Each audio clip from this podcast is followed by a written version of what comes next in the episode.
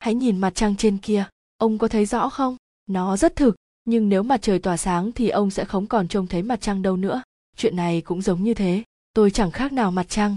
Khi mặt trời ló dạng simon không còn thấy được tôi nữa. Anh ấy đã bị lóa mắt và anh ấy không thể thấy gì khác ngoài mặt trời đó là Lynette.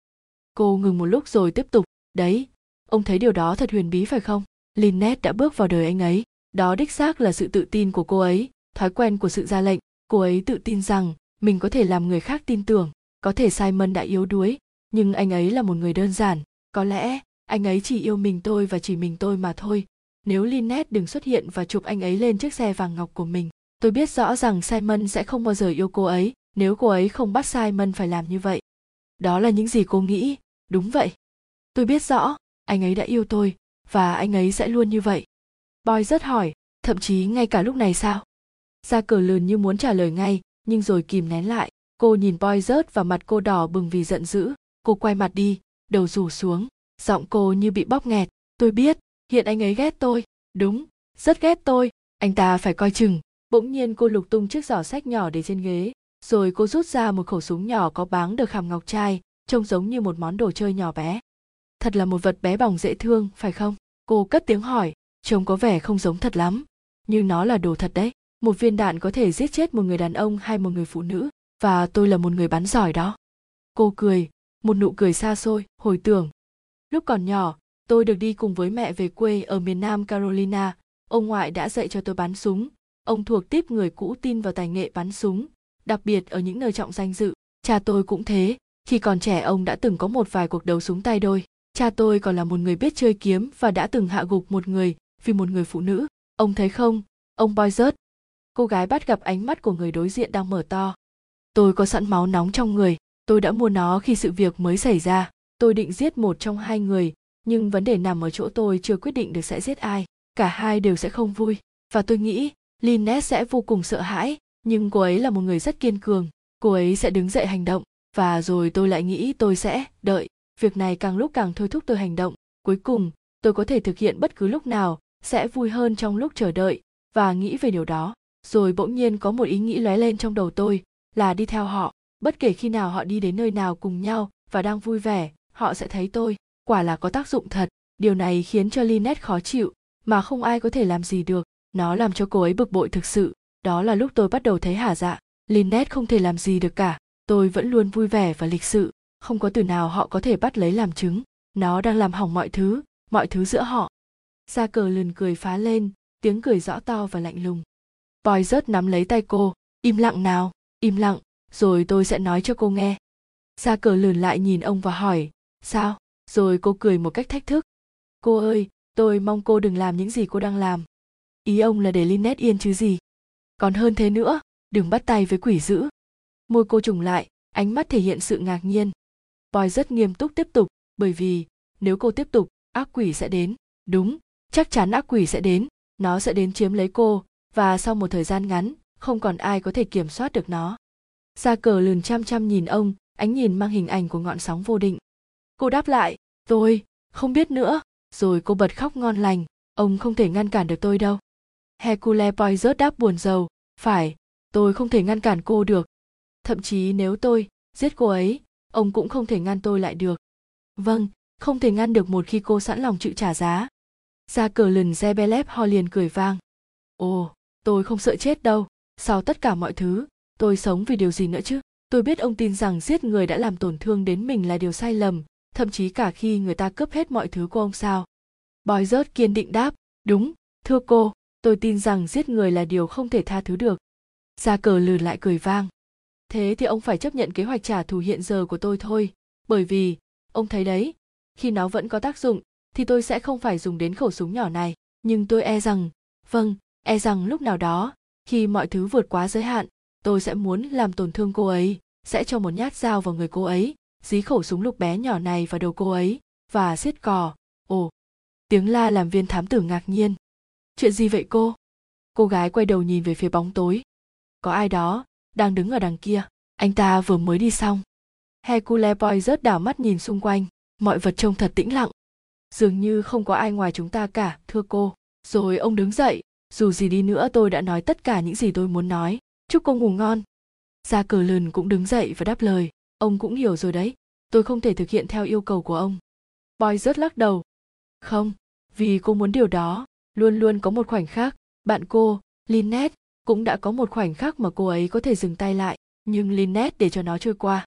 Và nếu người ta làm như vậy, thì sau đó người ta phải chấp nhận sự việc và sẽ không có cơ hội thứ hai đến nữa. Không có cơ hội thứ hai, ra cờ lần Zebelep ho lặp lại. Cô đứng phỗng một lúc, rồi cô ngẩng đầu lên thách thức. Chúc ngủ ngon, ông Boy rớt. Boy rớt buồn bã lắc đầu và theo cô bước về khách sạn. Sáng hôm sau, khi Hercule Poirot đang bước ra khỏi khách sạn để xuống phố thì gặp Simon Doyle đi theo. Chào buổi sáng, ông Poirot. Xin chào, anh Doyle. Ông xuống phố à? Tôi đi chung với ông được không? Dĩ nhiên rồi, tôi rất sẵn lòng. Hai người đàn ông bước đi bên cạnh nhau, bước qua cánh cổng và quẹo vào khu vườn mát rượi. Rồi Simon rút ống điếu ra và cất tiếng. Ông Poirot, tôi biết là vợ tôi đã nói chuyện với ông tối qua. Vâng, đúng như vậy. Simon Doyle hơi cao mày, anh thuộc dạng người hành động, khó diễn đạt ý nghĩ bằng ngôn từ và là người gặp vấn đề trong việc bày tỏ bản thân mình một cách rõ ràng. Anh nói tiếp, tôi mừng một điều là ông đã làm cho vợ tôi nhận ra là chúng tôi không thể làm gì hơn trong vấn đề này. Boy rất đồng ý, rõ ràng vấn đề này không nhờ đến pháp luật được. Chính xác, linet dường như vẫn chưa hiểu. Simon cười gượng gạo, linet được dạy là phải lập tức nhờ đến cảnh sát khi có phiền toái. Boy rất đáp, nếu thế thì tốt quá rồi. Một khoảng lặng diễn ra, rồi đột nhiên Simon thốt lên, đồng thời mặt anh ta đỏ bừng. Thật, thật là tay tiếng khi cô ấy phải bị như thế này. Cô ấy không làm gì cả. Nếu ai đó muốn xỉ và tôi đã hành xử như một kẻ đê tiện thì họ cứ tự nhiên. Tôi cho rằng tôi đã làm thế, nhưng tôi sẽ không để việc này đụng đến linet đâu. Cô ấy không có liên quan gì. Boy rất gật đầu nhưng không nói gì. Ông đã, ờ, ông đã, nói chuyện với Jackie, cô re bé lép ho chưa? Tôi đã nói chuyện với cô ấy rồi. Thế ông có làm cho cô ấy hiểu ra vấn đề không? Tôi e rằng không. Simon bực tức, không lẽ cô ấy không ý thức được là cô ấy đang làm cái quái gì sao? Cô ấy không nhận ra được rằng một người phụ nữ lịch thiệp thì không hành động giống như cô ấy đang làm mà. Cô ấy không có lòng tự trọng hay sao nhỉ? Boy rớt nhún vai. Chúng ta có thể nói, cô ấy chỉ có một cảm giác duy nhất, tổn thương thì phải. Ông đáp.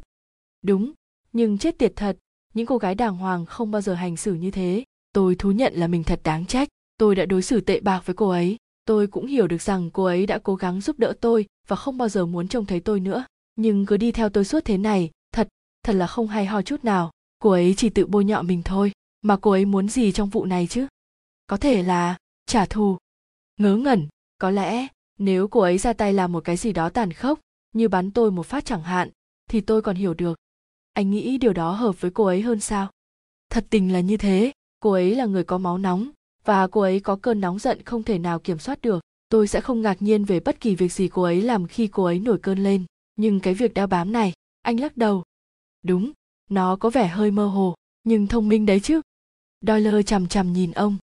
Ông không hiểu rồi, nó đang làm Lynette điên tiết và cả anh nữa simon nhìn viên thám tử với đôi chút ngạc nhiên tôi đó hả tôi chỉ muốn vặn cổ con quỷ cái kia thôi thế anh không còn chút tình cảm cũ nào động lại ông boy rất thân mến tôi có thể làm gì được nó giống như mặt trăng lúc bị mặt trời che khuất ông không biết rằng đã không còn gì nữa rồi ngay khi tôi gặp Lynette, Jackie đã không còn tồn tại nữa. Thế à? Thật là buồn cười. Boy rất lẩm bẩm. Ông nói gì thế ạ? À, sự so sánh của anh khiến tôi lấy làm thú vị, thế thôi. Simon lại đỏ mặt và nói tiếp.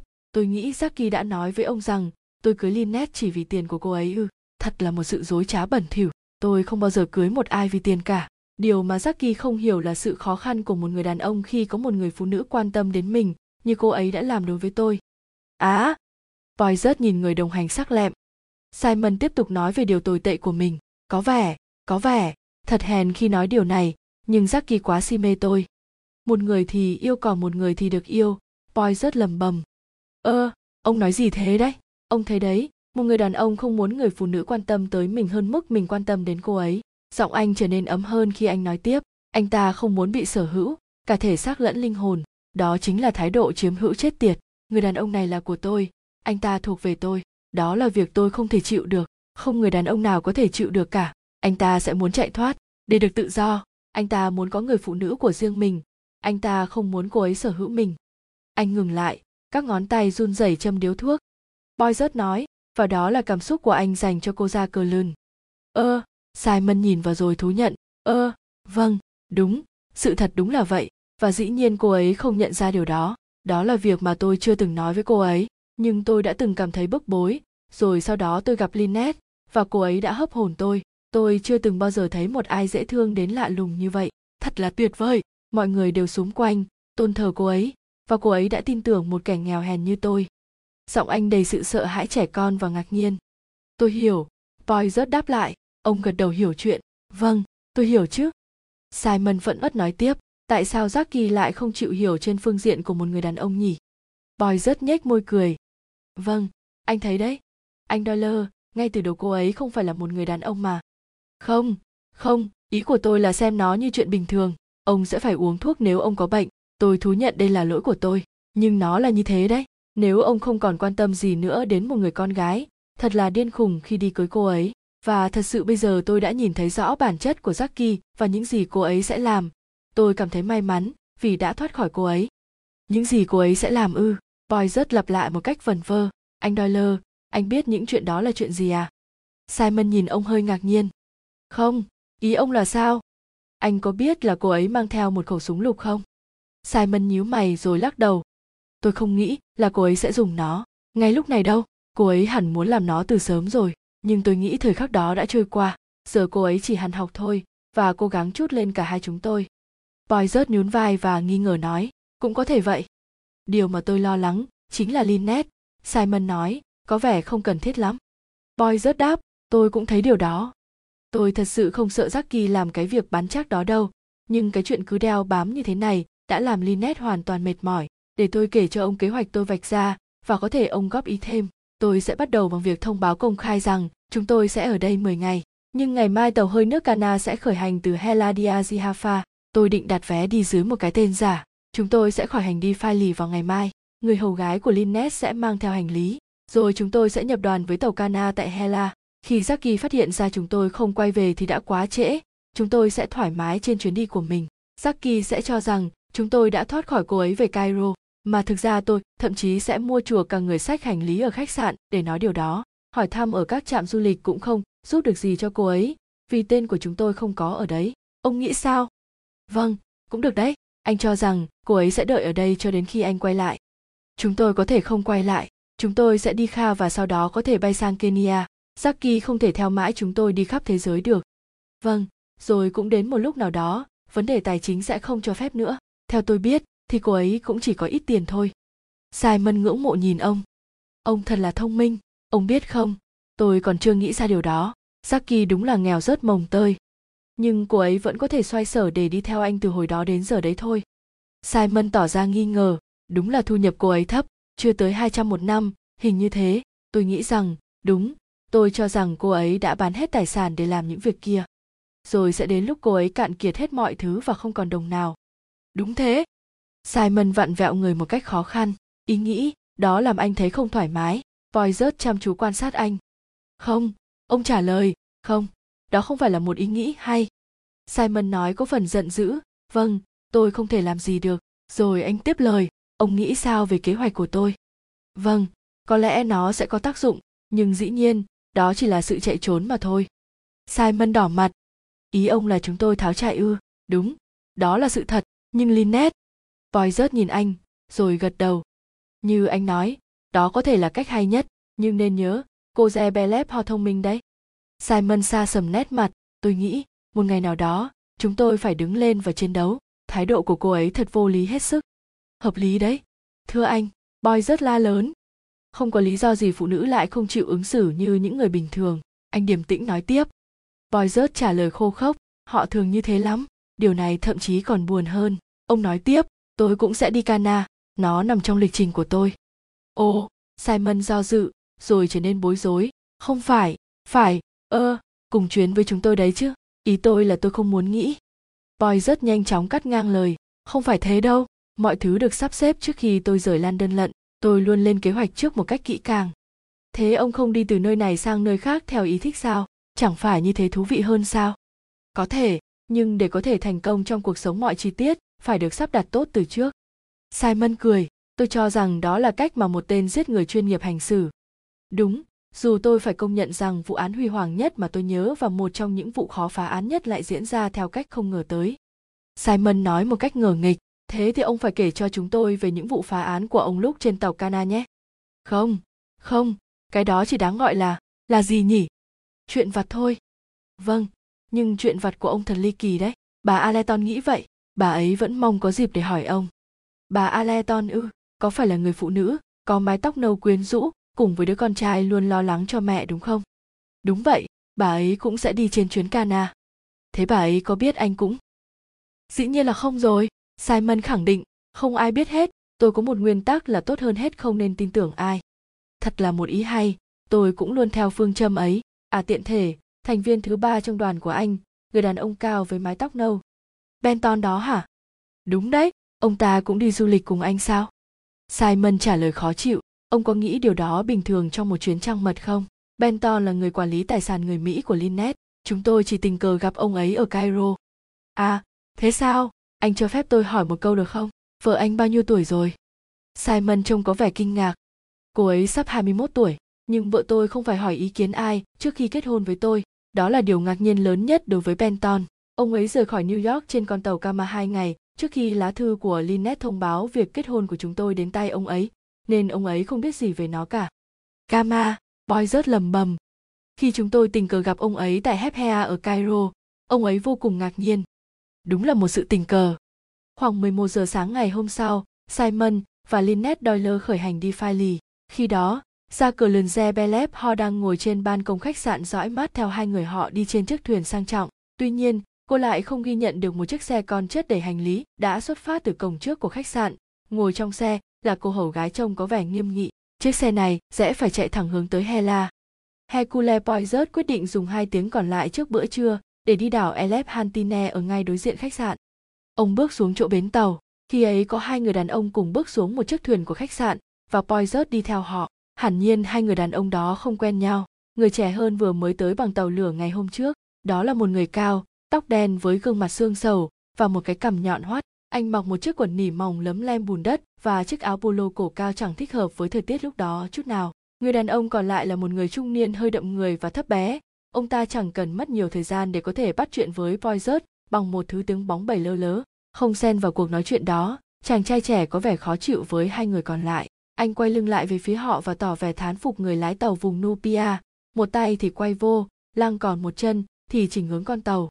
Mặt nước thật thanh bình, những tảng đá đen bóng láng lướt qua tầm mắt và gió hiu hiu thổi qua mặt họ. Thoáng chốc đã đến đảo Elephantine, ngay khi vừa lên bờ, Poizert và người đồng hành lắm lời kia đã thẳng tiến đến viện bảo tàng. Cùng lúc ấy ông ta cung kính chìa một tấm danh thiếp đưa cho Poizert, trên đó có hàng chữ, ngài Guizzo Gichetti, nhà khảo cổ học. Đáp lại, Poizert cũng đưa tấm danh thiếp của mình cho ông.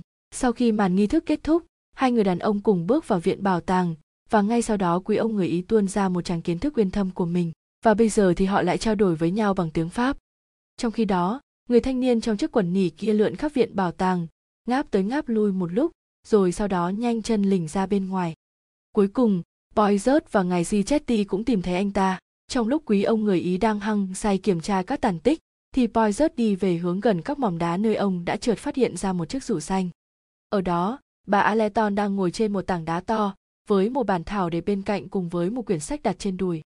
Boy rất giờ mũ lịch sự chào và bà Aleton cũng liền đon đả. Chào buổi sáng, tôi cho rằng thật khó mà thoát khỏi đám trẻ ghê gớm này. Lúc đó có một nhóm trẻ con đen đúa đang bao quanh bà, vừa cười nhăn nhở vừa thi thoảng đưa tay nài nỉ một cách hy vọng, cho con một ít bạc lẻ đi. Tôi tưởng chúng đã mệt với tôi rồi chứ. Bà Aleton buồn rầu nói, chúng đã theo tôi suốt hơn hai tiếng đồng hồ liền, và càng ngày chúng càng tiếp cận gần hơn, chỉ đợi đến khi tôi hét đi đi và vung dù lên thì chúng mới chịu đi ra chỗ khác mà rồi chúng cũng lại quay lại và ngó chằm chằm vào tôi những đôi mắt của chúng thật ghê tởm thứ mùi trên cơ thể của chúng cũng thế có lẽ tôi không ưa chúng được, khi mà chúng không tắm rửa sạch sẽ và cư xử đàng hoàng. Bà cười buồn bã. Voi rất xua đám nhỏ một cách hòa nhã, nhưng cũng không có kết quả. Chúng tản ra rồi xúm lại, càng lúc càng gần hơn. Tôi sẽ thích ai cập hơn nếu ở đây có được một chút yên bình. Bà aleton lầu bầu, nhưng ở đâu thì cũng không được yên thân. Sẽ luôn luôn có ai đó vòi tiền, mời mọc đi xe lửa, mua chuỗi hạt, hay là một chuyến đi tới những ngôi làng bản địa hoặc săn vịt. Đúng thế quả thật là bất tiện boy rất đồng tình. Viên thám tử thận trọng trải chiếc khăn tay lên tảng đá và nhẹ nhàng ngồi xuống, rồi ông tiếp tục, sáng nay, con trai bà không đi cùng sao? Không tim có một số thư từ phải giải quyết trước khi chúng tôi đi. Ông biết không, chúng tôi sẽ có chuyến đến Katazak thứ hai đấy. Tôi cũng vậy. Tôi mừng quá, tôi muốn nói cho ông biết rằng, tôi thật sự hứng thú khi được gặp ông. Khi chúng tôi ở Majorca có một bà tên Litcher đã kể với chúng tôi những điều khá hay về ông bà ấy bị mất một chiếc nhẫn hồng ngọc khi đang đi bơi, và bà ấy buồn rầu vì không có ông ở đó kiếm giúp đấy. Ồ, thánh thần ơi, nhưng tôi đâu phải là thợ lặn chuyên nghiệp. Cả hai cùng cười ồ rồi bà aleton nói tiếp. Sáng nay, tôi nhìn qua cửa sổ thấy ông đi cùng với simon doyle. Kể cho tôi nghe anh ta như thế nào đi, chúng tôi rất quan tâm về anh ấy. À thật không?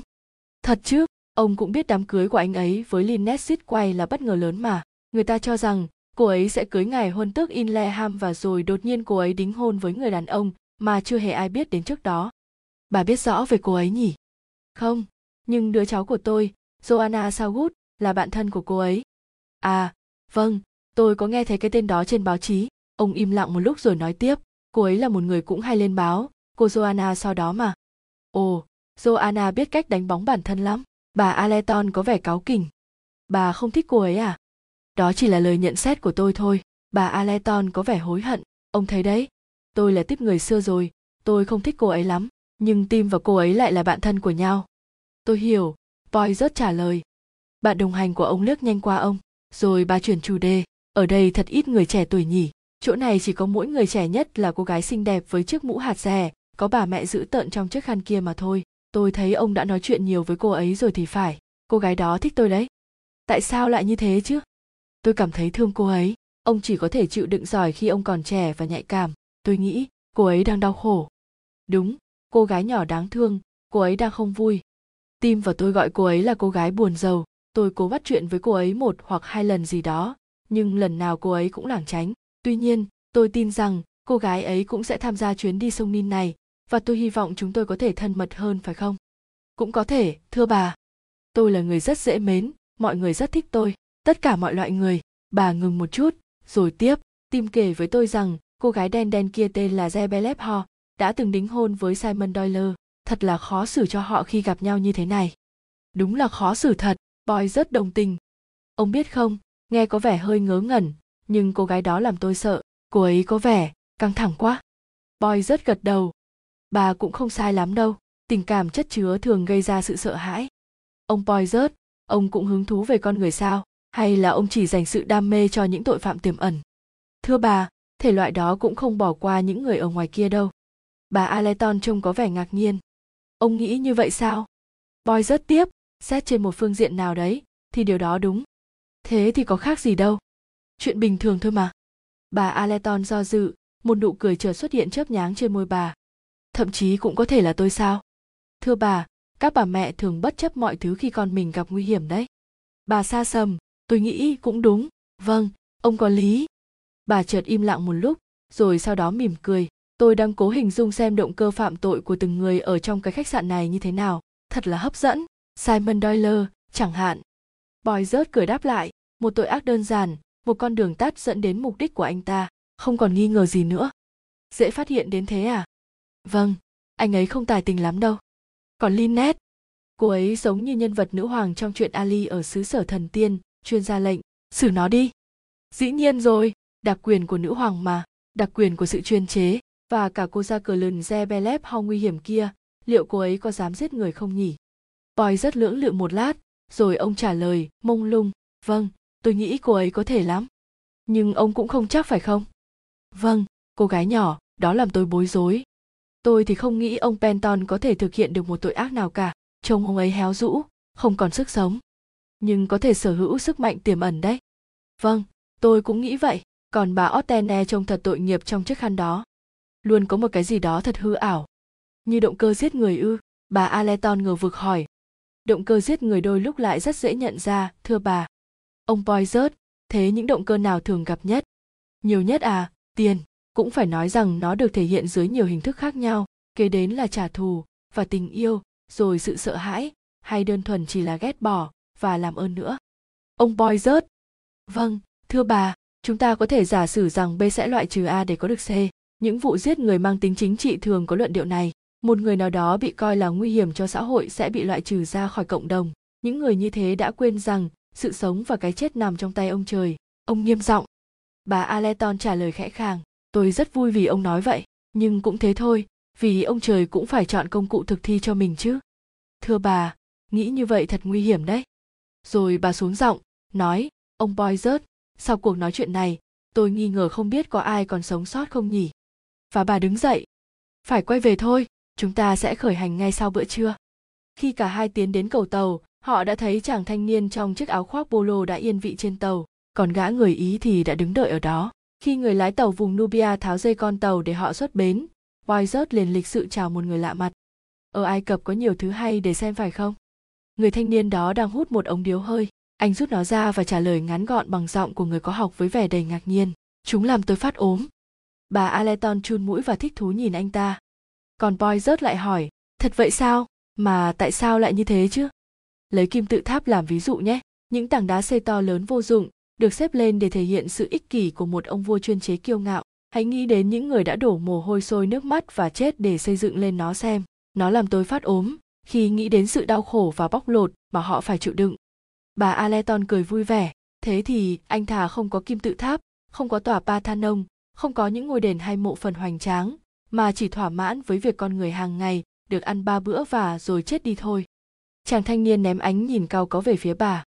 Tôi nghĩ con người mới đáng được trân trọng hơn những tảng đá chứ. Nhưng họ cũng chẳng tồn tại mãi, Hercule Poirot bình luận. Tôi thì thà thấy một người công nhân được ăn no còn hơn thấy những thứ gọi là công trình nghệ thuật. Điều đáng quan tâm là tương lai, chứ không phải là quá khứ.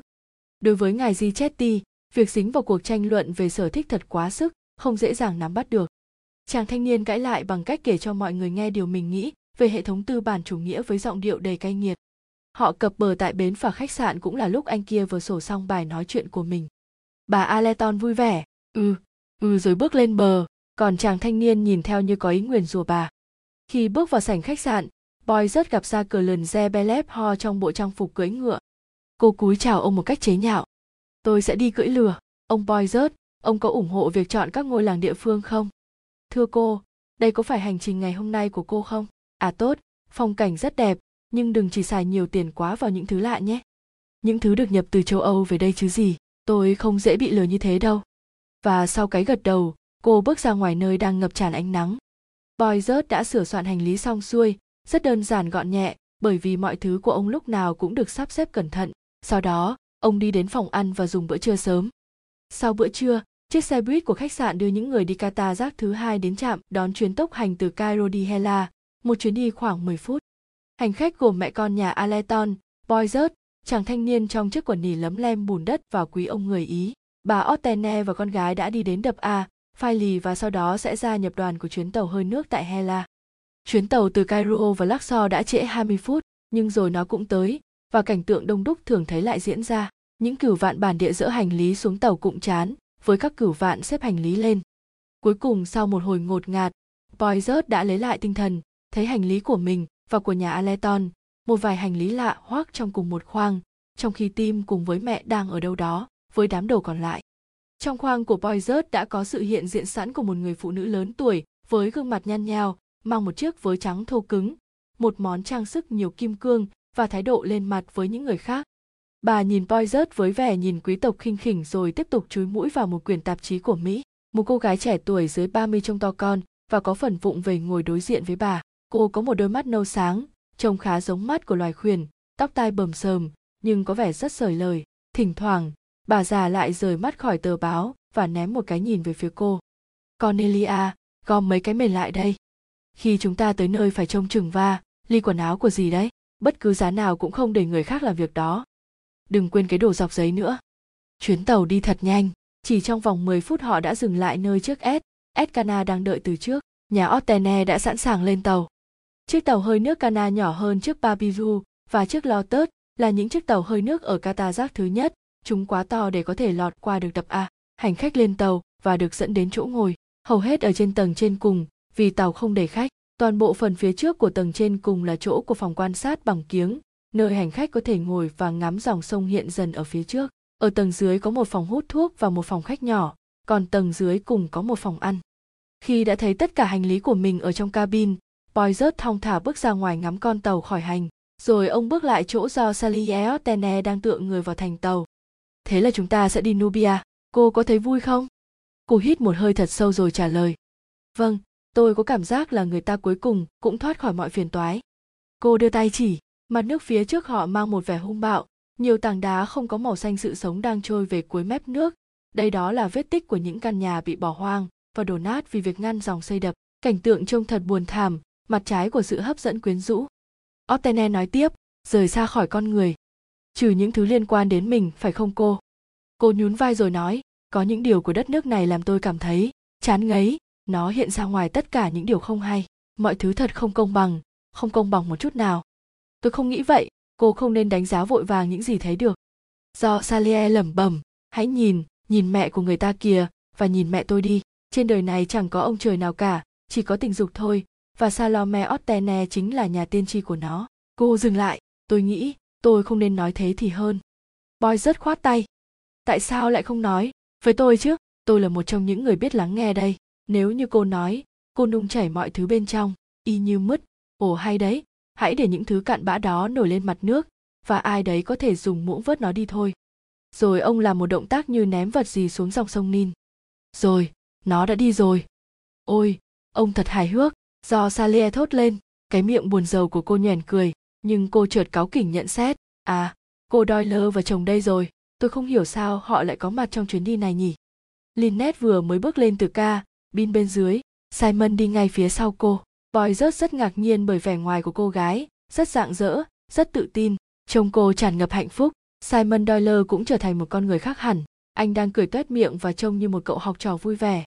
Con sông lớn quá, anh vừa nhận xét vừa tựa người vào thành tàu. Anh thật sự mong đợi chuyến đi này, em có thế không, Lynette? Có vẻ như không giống đi du lịch lắm, mặc dù thật sự chúng ta đang đi đến trung tâm của Ai Cập. Vợ anh nhanh nhẹn đáp, em biết, nó có vẻ hoang dã. Bàn tay cô luồn qua cánh tay anh và anh ép chặt nó vào người mình. Chúng ta khởi hành rồi, Lin, anh thì thầm. Chiếc tàu đang từ từ rời bến, họ bắt đầu cuộc hành trình 7 ngày đến Qatar thứ hai rồi trở về lại. Bỗng một tiếng cười lạnh lẽo vang lên sau lưng họ. Lynette giật mình quay phát người lại. Ra cờ lừng Zebelep Ho đang đứng đó và trông cô có vẻ rất thích thú. Xin chào, Linnet. tớ không nghĩ sẽ gặp cậu ở đây. Tớ nhớ là cậu nói với tớ sẽ ở lại A thêm 10 ngày nữa mà. Thật là ngạc nhiên. Cậu, cậu không? Linnet líu lưỡi lại, và cô cố cười gượng gạo. Tớ, tớ cũng không nghĩ sẽ gặp cậu. Không ngư. Ra cờ lừng di chuyển về mạn bên kia của con tàu. Linnet nắm tay chồng thật chặt. Simon, Simon. Mọi niềm vui của Doyle bị dập tắt, anh có vẻ nổi giận, hai bàn tay anh nắm chặt dù anh đã cố giữ bình tĩnh. Cả hai người họ bước ra xa một chút, không cần quay đầu lại, Boy rớt cũng nghe lõm bõm được những từ rời rạc. Quay lại ư, không thể nào, chúng ta có thể, và sau đó thì Doyle lớn tiếng, tuyệt vọng, nhưng đầy sự nóng giận. Chúng ta không thể chạy trốn mãi được, Lin, chúng ta phải giải quyết ngay bây giờ. Sau đó một vài tiếng, ánh nắng nhạt dần rồi tắt, Boy rất đứng trong phòng quan sát bằng kiếng nhìn ra ngoài. Kana đang đi vào một khúc hẹp, những viên đá rơi một cách lạnh lùng xuống dòng chảy sâu và xiết của con sông. Họ giờ đang ở Nubia. Ông nghe có tiếng động và thấy Lynette Doyle đứng ngay bên cạnh mình. Những ngón tay của cô lúng túng đan vào nhau rồi lại buông ra. Ông chưa bao giờ thấy cô với vẻ như thế. Cô hoang mang lên tiếng. Ông Boy rớt, tôi thấy sợ, tôi sợ mọi thứ. Trước đây tôi chưa bao giờ cảm thấy như thế này. Tất cả những hòn đá hoang dã này và sự hung tợn đáng sợ nữa chúng ta đang đi đâu đây chuyện gì sẽ xảy ra tôi muốn nói với ông là tôi sợ mọi người ai cũng ghét tôi. Trước đây chưa bao giờ tôi cảm thấy như thế này cả. Tôi đã luôn tốt với mọi người. Tôi đã làm nhiều việc cho họ. Nhưng họ lại ghét tôi. Rất nhiều người ghét tôi. Ngoài simon ra, tôi bị kẻ thù vây quanh. Thật tồi tệ khi có cảm giác rằng người ta ghét mình. Nhưng tất cả những chuyện này là thế nào, thưa cô? Cô gái lắc đầu. Tôi nghĩ là sự căng thẳng. Tôi chỉ cảm thấy rằng mọi thứ xung quanh mình đều không an toàn. Cô sợ sệt nhìn ra xung quanh, rồi đột nhiên cô tiếp làm thế nào để mọi việc kết thúc đây? Chúng tôi đã bị thộp ở đây, bị bẫy rồi, không còn lối thoát nữa. Chúng tôi phải đi tiếp. Tôi tôi không biết mình đang ở đâu. Cô thả người xuống một chiếc ghế. Bói rớt nhìn cô nghiêm nghị, ánh mắt ông không hề nhuốm vẻ thương hại. Làm sao cô ấy biết chúng tôi ở trên chiếc tàu này được? Cô thắc mắc, làm cách nào mà cô ấy biết nhỉ? Boy rất lắc đầu trả lời, cô biết đấy, cô ấy thông minh mà. Tôi có cảm giác như mình sẽ không bao giờ thoát khỏi cô ấy được. Boy rất đáp lại có một phương án mà cô có thể thực hiện được. Thực ra tôi ngạc nhiên là nó lại không xảy ra với cô. Sau cùng, đối với cô thì chuyện tiền bạc không phải là vấn đề. Tại sao cô lại không quanh quẩn trong lãnh địa của riêng mình nhỉ? Giá như chúng tôi biết được những việc này, nhưng chúng tôi không biết.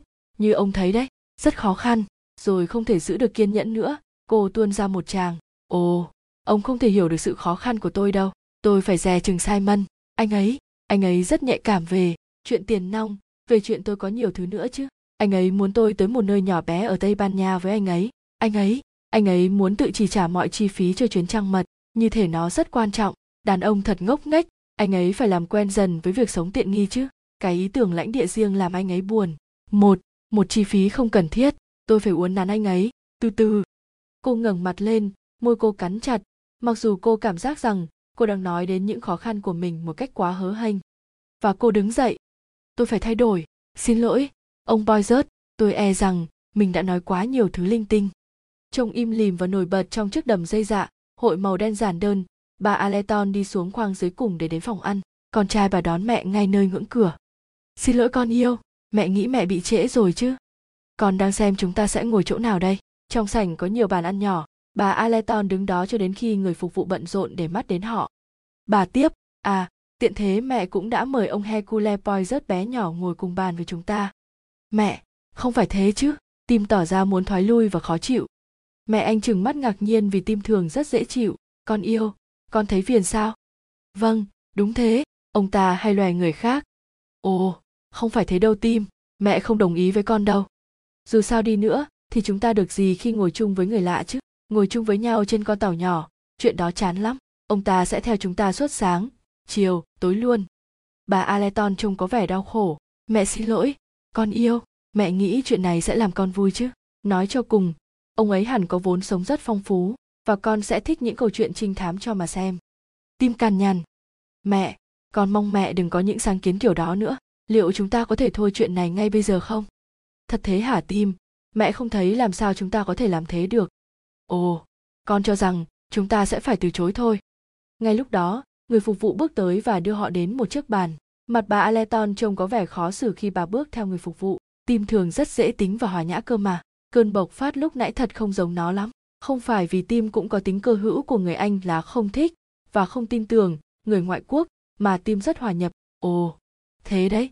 Bà thở dài. Đàn ông thật là khó hiểu. Ngay cả người gần nhất và thân thuộc nhất cũng có những phản ứng và cảm giác khó đoán trước được.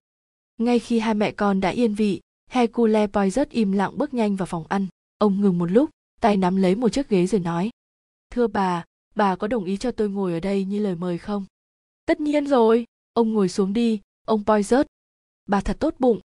Người mẹ đã không nhận ra rằng viên thám tử đã liếc nhanh qua chỗ tim ngay khi ông vừa ngồi xuống và tim đã không thành công trong việc che giấu vẻ buồn rầu. Bà aleton đã tự mình tạo ra không khí vui vẻ. Khi họ dùng súp, bà cầm danh sách hành khách đặt ngay bên cạnh dĩa của bà lên. Rồi bà vui vẻ đề nghị, hãy thử nhận diện mọi người xem sao nhé tôi cho rằng sẽ rất thú vị đây.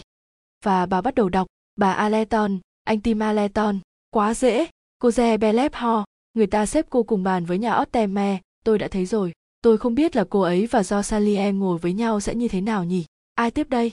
Bác sĩ benne bác sĩ benne ư? Ai có thể nhận ra bác sĩ benne nào? Bà nhìn qua chiếc bàn có bốn người đàn ông đang ngồi. Tôi nghĩ, ông ta phải là người đàn ông mập mạp với cái đầu cạo láng lưỡng và bộ râu quai nón kia tôi có thể hình dung ra đó là một người đức. Ông ấy có vẻ rất khoái món súp đó. Viên thám tử vừa nói dứt câu, tiếng ăn xì sụp từ bàn bên đó cũng vang đến chỗ họ. Rồi bà aleton tiếp, thế còn cô bâu ơ, chúng ta có thể đoán gì về cô bâu ơ nào? Có tới ba, bốn người phụ nữ lận. Ôi không, bây giờ chúng ta sẽ bỏ qua cô ấy, vợ chồng nhà Doyle kia. Đúng thế, ngôi sao của chuyến đi này đây. Cô ấy thật sự xinh đẹp, và cái đầm cô ấy mặc mới đẹp làm sao? Tim ngoái lại nhìn Lynette cùng chồng và Andrew Penton đang ngồi ở bàn phía trong góc. Bữa nay Lynette diện một chiếc đầm trắng và đeo một chuỗi ngọc trai. Tim nhận xét, con thấy cũng đơn giản mà, chỉ là một mảnh vải dài với một dây nơ cột ở giữa thôi. Đúng thế con à mẹ anh trả lời, một món hàng dễ thương trị giá 80 ghi nê đấy. Con không thể hiểu được tại sao phụ nữ lại tốn nhiều tiền cho vụ váy áo đến thế. Với con điều đó thật là vô nghĩa tim nói. Sau đó, bà aleton lại tiếp cuộc nghiên cứu của mình về các hành khách đi cùng anh phan tho nhất định phải là một trong bốn người ngồi ở cái bàn kia. Một anh chàng im lặng, không bao giờ nói tiếng nào, nhưng anh ấy có gương mặt khá đẹp, cẩn thận và thông minh nữa. Boy rất đồng ý. Đúng, anh ta trông thông minh đấy. Dù không nói, nhưng anh ta lại lắng nghe rất chăm chú và còn quan sát nữa. Đúng thế, anh ta sử dụng rất tốt cặp mắt của mình. Anh ta không phải là loại người thích đi du lịch đâu. Tôi đang thắc mắc xem anh ta đang làm gì ở đây. Bà aleton đọc tiếp. Anh ferguson, tôi có cảm giác rằng ferguson là anh bạn chống đối tư bản của chúng ta. Bà ottene, cô ottene, chúng ta đều biết họ. Còn ông benton, hay còn gọi là chú andrew, tôi nghĩ ông ta là người dễ nhìn. Tiếp luôn đi mẹ tim này nỉ. Bà Aleto nói tiếp, tôi nghĩ ông ấy là người dễ coi theo một cách khô khan nào đó, một quai hàm góc cạnh. Có thể là tiếp người chúng ta thường thấy trên báo, một người làm việc trên phố Wall, hay là trong phố Wall nhỉ. Tôi chắc ông ta rất giàu có. Kế tiếp, ông hercule poirot một tài năng bị lãng phí còn không thể tạo một tội ác nào cho ông boy rất đây sao tim nhưng lời nói đùa vô thưởng vô phạt của người mẹ có vẻ lại làm phật lòng người con trai anh cau mày và bà aleton liền nhanh miệng tiếp ông Gichetti, nhà khảo cổ học người ý của chúng ta tiếp đến là cô Jobson và cuối cùng là bà Van Truyle, người cuối rất dễ nhận biết, chính là bà già xấu xí người Mỹ, rõ ràng là người khác biệt và không thèm nói chuyện với những người không cùng tầng lớp. Bà ấy thật sự hay đấy chứ nhỉ? Sắp hết thời rồi. Hai người phụ nữ đi cùng bà là cô Bauer và cô Jobson, có thể là người thư ký, cái cô ốm với cái mũi nhọn và một người họ hàng khốn khó. Cô gái trẻ thảm hại kia, người có vẻ rất khoái chí mặc dù bị đối xử như một đứa nô lệ da đen vậy. Tôi nghĩ Jobson là người thư ký còn Bauer là người họ hàng nghèo khó. Tim liền cười, mẹ sai rồi, và anh chợt lấy lại được vẻ hóm hình của mình. Làm sao con biết thế? Bởi vì con đã ở trong phòng sinh hoạt chung trước bữa tối và mụ già đó nói với người đi cùng, cô Bauer đang ở đâu thế? Cornelia, kêu cô ấy lại đây. Và Cornelia đã lủi thủi đi làm như một con chó ngoan ngoãn. Bà Aleton tỏ ra vô cùng hứng khởi, mẹ sẽ nói chuyện với bà Van Truyle. Tim lại cười toe bà đó sẽ làm mẹ cụt hứng cho mà xem không có đâu mẹ sẽ dọn đường bằng cách ngồi cạnh bà ấy và nói chuyện bằng giọng khiêm nhường vừa đủ và có học thức về những người thân và bạn bè có tước vị mà mẹ có thể nhớ được mẹ nghĩ sẽ tình cờ nhắc đến đứa cháu nam tức vùng glasgow gọi con là chú họ có thể được đó mẹ thật không thận trọng chút nào các hoạt động sau bữa tối là phần lý thú của mọi người chàng thanh niên xã hội học cuối cùng chính là ferguson như suy đoán đi ra khỏi phòng hút thuốc khinh khỉnh nhìn đám hành khách đang tụ tập ở phòng lớn trên tầng thượng. Trong lúc đó bà Van Truyle đã giành được một chỗ tốt nhất và khô giáo nhất bằng việc thẳng tiến đến bàn bà Ottene đang ngồi rồi lên tiếng. Xin lỗi, tôi chắc, à tôi nghĩ là tôi đã để đồ theo thùa của tôi ở đây. Đống khăn phải đứng dậy và nhường chỗ khi bị nhìn như thôi miên. Sau đó bà Van Truyle liền chiễm trệ ngồi xuống. Bà Ottene tìm chỗ ngồi cạnh đó và cố cảm giảm vài câu, nhưng bà phải sớm từ bỏ ý định này vì đụng phải sự bất lịch sự lạnh lùng. Thế là bà Van Truyle ngồi đấy đắc thắng một mình, vợ chồng Doyle thì ngồi cùng với mẹ con Aleton, bác sĩ Bene thì chịu trận với anh Phan Tho Im Thin Thít, ra cờ lần Zebelep Ho ngồi đọc sách một mình, còn do Sally Eostene thì không thể ngồi không, vì bà Aleton nói chuyện với cô một, hai lần gì đấy và cố kéo cô vào nhóm của bà, nhưng cô đáp lại một cách thiếu thiện trí. Hercule Poirot lại dành thời gian cả buổi tối nghe bà Ottene kể lể nhiệm vụ của một nhà văn như bà. Trên đường trở về lại phòng mình tối hôm đó, viên thám tử đã gặp ra cờ lần Zebelep Ho. Lúc đó, cô đang đứng tựa vào lan can thành tàu, và khi cô quay đầu lại, ông đã bắt gặp một gương mặt đầy khổ đau. Bây giờ không còn sự hấp dẫn, không còn sự thách thức thủ ghét, không còn sự đắc thắng nữa. Chào cô. Chào ông Boy rớt, cô ngập ngừng, do dự, rồi tiếp, ông ngạc nhiên khi thấy tôi ở đây phải không? Tôi thì không ngạc nhiên nhiều nhưng lại thấy tiếc, rất tiếc. Ông trả lời cô gái một cách nghiêm túc. Ông muốn nói là ông thấy tiếc, cho tôi ư? Vâng, cô ơi, cô đã chọn con đường nguy hiểm rồi. Vì chúng ta lên trên tàu này để thực hiện một chuyến đi, cô cũng đã chọn một chuyến đi riêng rồi, một chuyến đi trên con sông chảy xiết, ở giữa những tảng đá nguy hiểm và nhắm đến thứ mà ai cũng biết là trông gai rông tố như thế nào. Tại sao ông lại nói chuyện này? Bởi vì đó là sự thật, cô đã cắt đứt những sợi dây đảm bảo sự an toàn cho mình. Bây giờ thì tôi nghi ngờ khả năng cô có thể quay lại khi cô muốn. Cô chậm rãi xác nhận, phải. Rồi cô hất đầu ra sao? à thế thì người ta phải đi theo ngôi sao của mình mà thôi đến bất kể nơi đâu mà nó hướng tới cô ơi phải coi chừng phải chắc đó không phải là một ngôi sao xấu cô gái cười phá lên rồi bắt trước khúc hát con vẹt của những đứa trẻ dắt lừa ngôi sao đó rất xấu ông ơi ngôi sao đó sẽ rơi xuống lúc ông vừa chuẩn bị đi ngủ thì một giọng nói làm ông tỉnh lại ông nghe giọng của simon doyle đang lặp lại những câu chữ ông đã nghe khi con tàu rời khỏi hela chúng ta phải giải quyết việc này ngay Hercule Poirot tự nghĩ thầm, đúng, chúng ta phải giải quyết việc này ngay. Nhưng ông cảm thấy không được vui vẻ cho lắm. Chiếc tàu hơi nước cập bến vào sáng sớm hôm san tại Ezebua, Cornelia Jobson, với gương mặt cười rạng rỡ và cái mũ rộng vành trên đầu, là một trong những người đầu tiên hối hả lên bờ. Cornelia không phải là kẻ lạnh nhạt với mọi người, mà trái lại, là một người dễ mến và chấp nhận mọi tính khí của người đi cùng. Bóng dáng của Hercule Poirot trong bộ đồ trắng, áo sơ, mi hồng, cái cà và to đen và chiếc mũ tây trắng không làm cho cô nhăn nhó khó chịu như bà Van Chule quý tộc kia tự tin thể hiện. Khi họ cùng bước lên con đường của những pho tượng nhân sư, cô nhanh nhẹn đáp lại lời chào hỏi của ông. Những người cùng đi với cô không lên bờ để xem ngôi đền sao? Vâng, ông thấy đấy, dì Marie hay là bà Van Chule không bao giờ dậy sớm cả. Dì rất rất cẩn thận với sức khỏe của mình. Và dĩ nhiên là dì muốn cô Bauer, y tá riêng của dì, làm vài việc cho mình. Và dì cũng nói đó không phải là một trong những ngôi đền hay nhất, nhưng dì lại tốt bụng khi cho rằng tôi có thể tham quan. Boy rất đáp khô khốc, bà ấy tốt quá. Cornelia khéo léo đồng ý một cách không nghi ngờ. Ồ, dì ấy tốt lắm, dì thật tốt khi cho tôi cùng đi chuyến này. Tôi thấy mình là cô gái may mắn, tôi thật không thể tin được khi dì đề nghị với mẹ tôi cho đi cùng. Và cô đang hưởng thụ chuyến đi, phải không? Ồ, chuyến đi thật là tuyệt, tôi đã đến Ý, Venice, Bazua và Pisa, rồi Cairo, chỉ là gì Marie không được khỏe lắm ở Cairo này nên tôi không thể đi đâu nhiều và bây giờ là chuyến đi tuyệt vời đến Azihafa. Boy rất mỉm cười, bản tính cô thật vui vẻ, thưa cô. Từ Cornelia, ông chuyển điểm nhìn sang do Salier cao có đang đi phía trước. Nhìn theo ông, Cornelia hỏi, cô ấy trông dễ thương, phải không ông? Chỉ có cái nhìn là khinh thường thôi.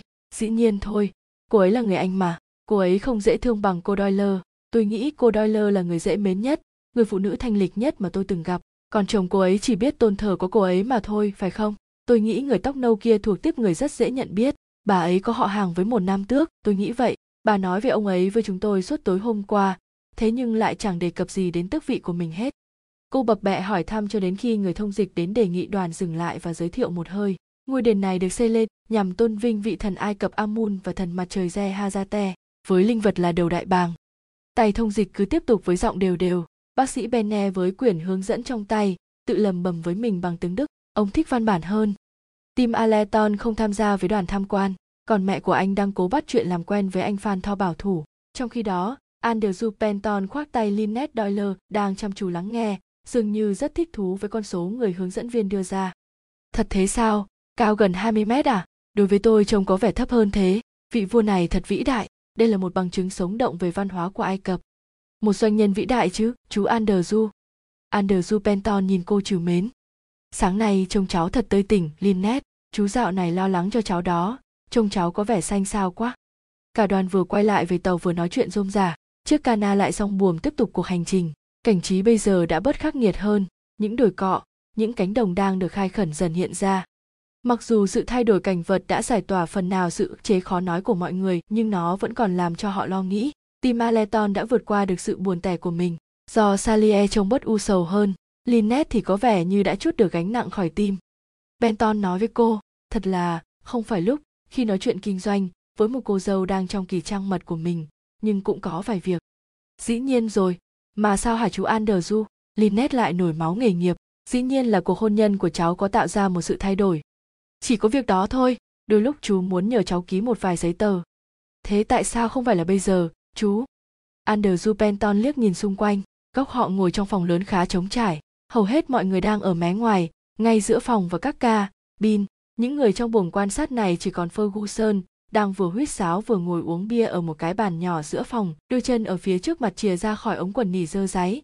Ông hercule poirot ngồi ngay trước ferguson và bà van Trule đang ngồi ở một góc đọc một cuốn sách về ai cập. Andrew penton đáp được thôi. Và ông rời khỏi phòng. Lynette và Simon nhìn nhau cười, một nụ cười nở chậm phải mất vài phút mới hiển hiện được hết cỡ. Anh hỏi, mọi việc ổn cả chứ, em yêu. Vâng, vẫn ổn anh à, thật vui vì không biết cách nào mà em hết ngạc nhiên rồi. Simon đáp chắc nịch, em thật tuyệt vời. Benton quay lại và mang theo một sấp giấy tờ. Lynette mở lời, cảm ơn chú, cháu có phải ký hết mớ giấy tờ này không? Andrew Benton tỏ ra có lỗi. Chú biết, như thế thật khó cho cháu, nhưng chú chỉ muốn mọi việc của cháu được sắp xếp ổn thỏa thôi. Đầu tiên là việc cho thuê bất động sản trên đại lộ số 5. Rồi ở Western Lancashire, ông tiếp tục nói, vừa lấy vừa sắp xếp giấy tờ. Simon mệt mỏi ngáp. Cửa khoang trượt mở tung ra và Phan Tho bước vào. anh đảo mắt khắp lượt một nhìn xung quanh rồi bước tới đứng cạnh Poizert đang nhìn ra mặt nước xanh thẫm và những dải cát vàng. Cháu ký chỗ này, Benton kết luận, để tờ giấy trước mặt Lynette và chỉ vào chỗ chống ký tên. Lynette cầm tờ giấy lên xem, lật lại về trang đầu, đoạn cầm đến cây viết mà Benton đã đặt sẵn bên cạnh và ký tên mình. Lynette Doyle. Benton cất tờ giấy và lôi ra một tờ khác. Phan Tho vẫn luẩn quẩn quanh chỗ họ, qua cửa sổ bên hông tàu, dường như có một vật gì đấy bên bờ sông đang lướt qua khiến cho anh thích thú. Benton nói tiếp, cái đó chỉ là phần chuyển đổi, cháu không cần đọc đâu. Nhưng Lynette vẫn liếc mắt qua, Benton đặt tờ giấy thứ ba xuống và Lynette đọc nó một cách cẩn thận. Andrew tiếp, mọi thứ đều khá rõ ràng, không có gì hay ho cả, chỉ diễn giải dưới góc độ pháp lý thôi. Simon lại ngáp tiếp. Cháu yêu, không phải là cháu định đọc hết đấy chứ, thế thì cháu sẽ ngồi đến cả buổi trưa và hơn thế nữa đấy. Linnet đáp, cháu luôn đọc mọi thứ mà, cha đã dạy cháu như thế, ông nói có thể sót mấy lỗi đánh máy. Benton cười có phần gượng gạo. Linnet, cháu đúng là con người của kinh doanh. Simon cười đáp, cô ấy tận tâm hơn cả cháu ấy chứ. Cháu chưa bao giờ đọc một tài liệu luật nào trong đời cả. Cháu chỉ biết ký vào chỗ người ta bảo ký ở đường chấm chấm thôi, và chỉ có thế. Như thế thật là cẩu thả, Linnet không đồng tình. Anh không có đầu óc kinh doanh mà, Simon vui vẻ thú nhận, chưa từng có, người nào kêu anh ký, thì anh ký, đó là cách đơn giản nhất. Andrew Penton chú mục vào anh, rồi ông vểnh môi hỏi một cách khô khốc, đôi lúc có vẻ nguy hiểm, phải không ông Doyle? Simon liền đáp, vớ vẩn, tôi không phải là loại người cho rằng cả thế giới sẽ hại một người nào đó, tôi là người có thể tin cậy, và ông biết đấy, tôi được đền đáp xứng đáng, tôi ít khi bị xuống tinh thần lắm. Trong sự ngạc nhiên của mọi người, Phan Tho im lặng kia bất ngờ quay lại nhìn về phía Lynette. Tôi hy vọng tôi không phải là loại chõ mũi vào chuyện của người khác, nhưng cô phải để tôi nói rằng tôi rất ngưỡng mộ khả năng kinh doanh của cô. Trong nghề của tôi, ơ, tôi là luật sư, thật buồn là tôi thường thấy các quý cô không có đầu óc kinh doanh, không bao giờ ký giấy tờ, khi không đọc qua nó thật đáng khâm phục, quả thật đáng khâm phục. Anh hơi cúi người, rồi thoáng đỏ mặt, anh lại quay đi, tiếp tục ngoạn cảnh bên bờ sông Nin. Lynette có vẻ bối rối, ơ, cám ơn anh, rồi cô cắn chặt môi để kìm tiếng cười khúc khích. Chàng thanh niên có vẻ trông nghiêm trang một cách khác lạ. Andrew Penton thì tỏ vẻ khó chịu thật sự. Simon Doyle không rõ là đang khó chịu hay vui thích nữa. Tai của Phan Tho đỏ tía lên. Lynette cười nói với Penton, tiếp đi chú. Nhưng Penton có vẻ hơi bối rối. Chú nghĩ có lẽ lúc khác sẽ tốt hơn, ông nói một cách kiên quyết. À, như anh Doyle đã nói, nếu cháu phải đọc hết mọi thứ, chúng ta sẽ ở đây đến tận giờ chưa đấy. Chúng ta không thể bỏ qua cơ hội ngắm cảnh được, dù sao đi nữa, thì hai văn bản đầu tiên là những thứ khẩn thiết. Chúng ta sẽ giải quyết việc kinh doanh sao Lynette thốt lên. Ở đây nóng quá. Chúng ta hãy ra ngoài đi. Rồi ba người đi qua chiếc cửa xoay. Hercule poirot liền ngoái đầu lại. Ông quan sát kỹ lưng của phan tho, rồi đưa mắt qua cái dáng dài thượt của ferguson đang ngửa đầu ra sau và huýt sáo khe khẽ. Cuối cùng boy rất nhìn qua phía góc phải, nơi bà van chule ngồi. Bà van chule đang chằm chằm nhìn ferguson. Chiếc cửa xoay lại mở, và cornelia ảo vào bà già chụp liền. Lâu thế cháu đã đi đâu vậy? Cháu xin lỗi dì Marie, len không ở chỗ gì nói. Nó ở cái túi khác. Cháu yêu đúng là cháu hoàn toàn không thể tìm được thứ gì hết. Dì biết cháu nhiệt tình nhưng cháu phải cố thông minh và nhanh nhẹn hơn. Phải tập trung vào. Cháu xin lỗi dì Meyer, cháu e rằng cháu rất tối dạ. Cháu yêu không ai tối dạ cả nếu họ cố gắng. Dì đã cho cháu đi cùng chuyến này và ngược lại dì mong một ít sự chú tâm. Cornelia đỏ mặt. Cháu rất xin lỗi, dì Marie. Còn cô Bauer đâu rồi? Đã quá 10 phút giờ dì phải nhỏ thuốc rồi. Nhanh đi tìm cô ấy đi. Bác sĩ nói việc này rất quan trọng. Ngay lúc đó cô Bauer bước vào, mang theo một ly thuốc nhỏ. Thuốc của bà đây, bà Van Truy Le. Đáng lẽ, tôi phải có nó lúc 11 giờ chứ. Bà già nạt lại, nếu có một thứ tôi ghét, thì tôi cho rằng đó là sự không đúng giờ. Cô Bauer đáp, thật sao? Rồi cô nhìn đồng hồ của mình, chính xác nửa phút nữa mới tới 11 giờ. Đồng hồ của tôi là 11 giờ 10 phút. Tôi nghĩ bà sẽ thấy đồng hồ của tôi chạy đúng, nó chạy rất chính xác, không bao giờ sai lệch một chút nào. Cô Bower vẫn khá điềm tĩnh. Bà Van Truyle uống đánh ngực mọi thứ trong ly thuốc, rồi bà tiếp, tôi cảm thấy còn tệ hơn. Tôi rất tiếc khi nghe vậy, thưa bà Van Truyle. Cô Bower không có vẻ thông cảm mà chỉ là không có hứng thú, hẳn nhiên là cô đã trả lời một cách máy móc. Bà Van Truyle lại tiếp, ở đây nóng quá, cô bauer tìm cho tôi chiếc ghế trên khoang đi. Cornelia, mang đồ đa lại đây. Đừng có vụng về mà làm rơi nó đấy. Kẻo gì sẽ bảo cháu ngồi quấn len lại. Cuộc trò chuyện kết thúc. Ferguson thở dài, khẽ lắc cổ chân và nói to, trời, tôi muốn vặn họng con mụ đó quá. Boy rất thích thú hỏi, anh không thích loại người đó sao? Không thích sao? Tôi phải nói là ghét cay ghét đắng mới phải. Không biết đã bao giờ mụ đàn bà đó tốt với ai chưa? Mụ ta không bao giờ đụng một ngón tay làm việc gì mụ chỉ chỉ tay năm ngón mà thôi. Mụ là kẻ quen ăn sẵn, một kẻ ăn sẵn khó chịu. Tôi có thể nói rằng, trên chiếc tàu này có nhiều người mà sự hiện diện của họ chả ảnh hưởng gì đến hành tinh này. Thật sao? Đúng, như cái cô vừa mới ở đây đó chỉ ký chuyển nhượng cổ phần và tung ra sức mạnh của mình. Hàng trăm hàng ngàn công nhân khốn khổ đang làm cực nhọc để có một ít tiền công, còn để cho cô ấy hưởng thụ trên đống vàng. Một trong những người phụ nữ giàu nhất nước anh, có ai đó đã nói với tôi như vậy vậy mà chưa bao giờ ngửa tay bố thí lấy một lần trong đời. Ai nói với anh rằng, cô ấy là một trong những phụ nữ giàu nhất nước anh? Ferguson đưa ánh mắt sắc lẹm nhìn ông. Một người đàn ông mà ông không biết đâu. Một người đàn ông làm việc bằng chính đôi tay của mình và không hề xấu hổ về điều đó. Không phải là người trải chuốt, kiêu căng dỗi hơi. Mắt anh liếc nhìn không mấy thiện cảm về chiếc nơ cổ và cái áo sơ, mi hồng. Tôi à tôi là việc bằng chính trí óc của mình và tôi cũng không có gì phải xấu hổ về việc đó boy rớt đáp lại ánh nhìn đó. Ferguson khịt khịt mũi rồi nói thêm. Phải bắn bỏ hết bọn đó. Boy rớt đáp, chàng thanh niên trẻ tuổi thân mến, anh thật khoái những vụ bạo lực nhỉ. Thế ông có thể cho tôi biết việc nào giải quyết được mà không nhờ đến nó không? Ông phải đập bỏ trước khi ông xây lên chứ. Dĩ nhiên như vậy sẽ dễ dàng hơn, ồn ào hơn và đẹp mắt hơn. Ông làm nghề gì? Tôi dám chắc là không có nghề gì cả. Có thể tự cho mình là người đàn ông thường thường bậc trung thôi chứ gì tôi không phải là một người đàn ông tầm thường. Tôi là một người đàn ông đích thực. Hercule tuyên bố với một chút gay gắt. Ông là ai chứ? Tôi là thám tử. Hercule poirot đáp với cung cách khiêm tốn nhất có thể. Tôi là một ông vua. Chúa lòng lành. Người thanh niên có vẻ nhún nhường nghiêm túc. Ông có cho rằng cô gái đó thật ra đã vớ phải một thằng khốn. Cô ấy có cẩn thận như đối với làn da quý giá của mình không? Boy rất lập tức đáp. Tôi không có liên quan gì với vợ chồng nhà doyle. Tôi đang đi nghỉ. Tận hưởng một kỳ nghỉ à?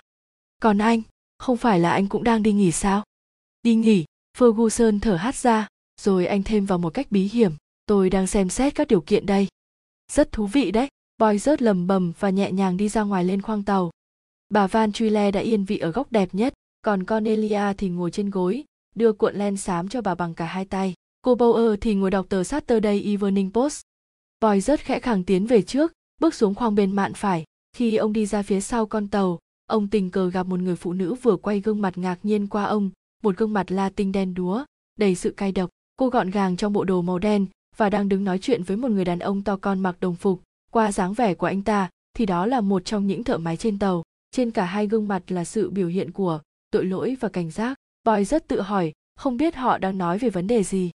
Viên thám tử đi vòng ra sau và tiếp tục bước dọc theo mạn bên trái. Một cánh cửa ca, bin mở ra và bà Ottene, trong chiếc đầm xa, tanh màu tím, bước ra và gần như ngã vào vòng tay ông. Bà cất tiếng, xin lỗi nhé, ông Boy rớt thân mến. Thật xin lỗi, ông biết đấy, tôi vấp thôi, chỉ là một cú vấp, tôi chưa bao giờ có chân đi trên biển cả. Nếu con tàu có thể đứng yên, bà choàng lấy tay ông, con tàu cứ trổi hụp khiến tôi không thể đứng được. Thực sự chưa bao giờ tôi thích ở trên biển cả chỉ có một thân một mình ở đây hết giờ này qua giờ khác đứa con gái của tôi không có sự cảm thông không hiểu bà mẹ già tội nghiệp của nó người mẹ đã làm mọi thứ cho nó bà ottene bắt đầu dò nước mắt. Tôi đã cực khổ vì nó. Thương nó biết chừng nào, đến biết chừng nào. Một tình yêu ba la vô bờ bến. Đó là những gì tôi đã làm. Một tình yêu to lớn. Hy sinh mọi thứ mọi thứ mà không ai thèm đếm xỉa tới tôi. Nhưng tôi sẽ nói cho mọi người biết. Tôi sẽ kể cho họ nghe ngay bây giờ. Nó đã bỏ rơi tôi như thế nào. Nó khó chịu như thế nào. Bắt tôi đi chuyến này. Chán đến chết đi được. Tôi sẽ đi và kể cho họ nghe ngay bây giờ bà muốn sụp xuống nhưng boy rất nhẹ nhàng đỡ bà dậy. Tôi sẽ mang cô ấy về, thưa bà. Hãy vào lại ca. Bin, đây chính là cách tốt nhất. Không, tôi muốn đi kể cho mọi người. Mọi người ở trên con tàu này. Nguy hiểm lắm. Thưa bà, biển đang động. Bà có thể trượt ngã trên tàu đấy. Bà ottene nghi ngờ nhìn ông. Ông nghĩ thế à? Ông thật nghĩ như vậy sao? Đúng thế. Ông đã thành công. Bà ottene khoát tay, run run bước vào lại ca. Bin Voi rớt bỗng nhảy mũi một hai cái rồi ông gật đầu và bước tiếp đến chỗ do Salier Tene đang ngồi giữa bà Aleton và Tim. Mẹ cô muốn gặp cô đấy.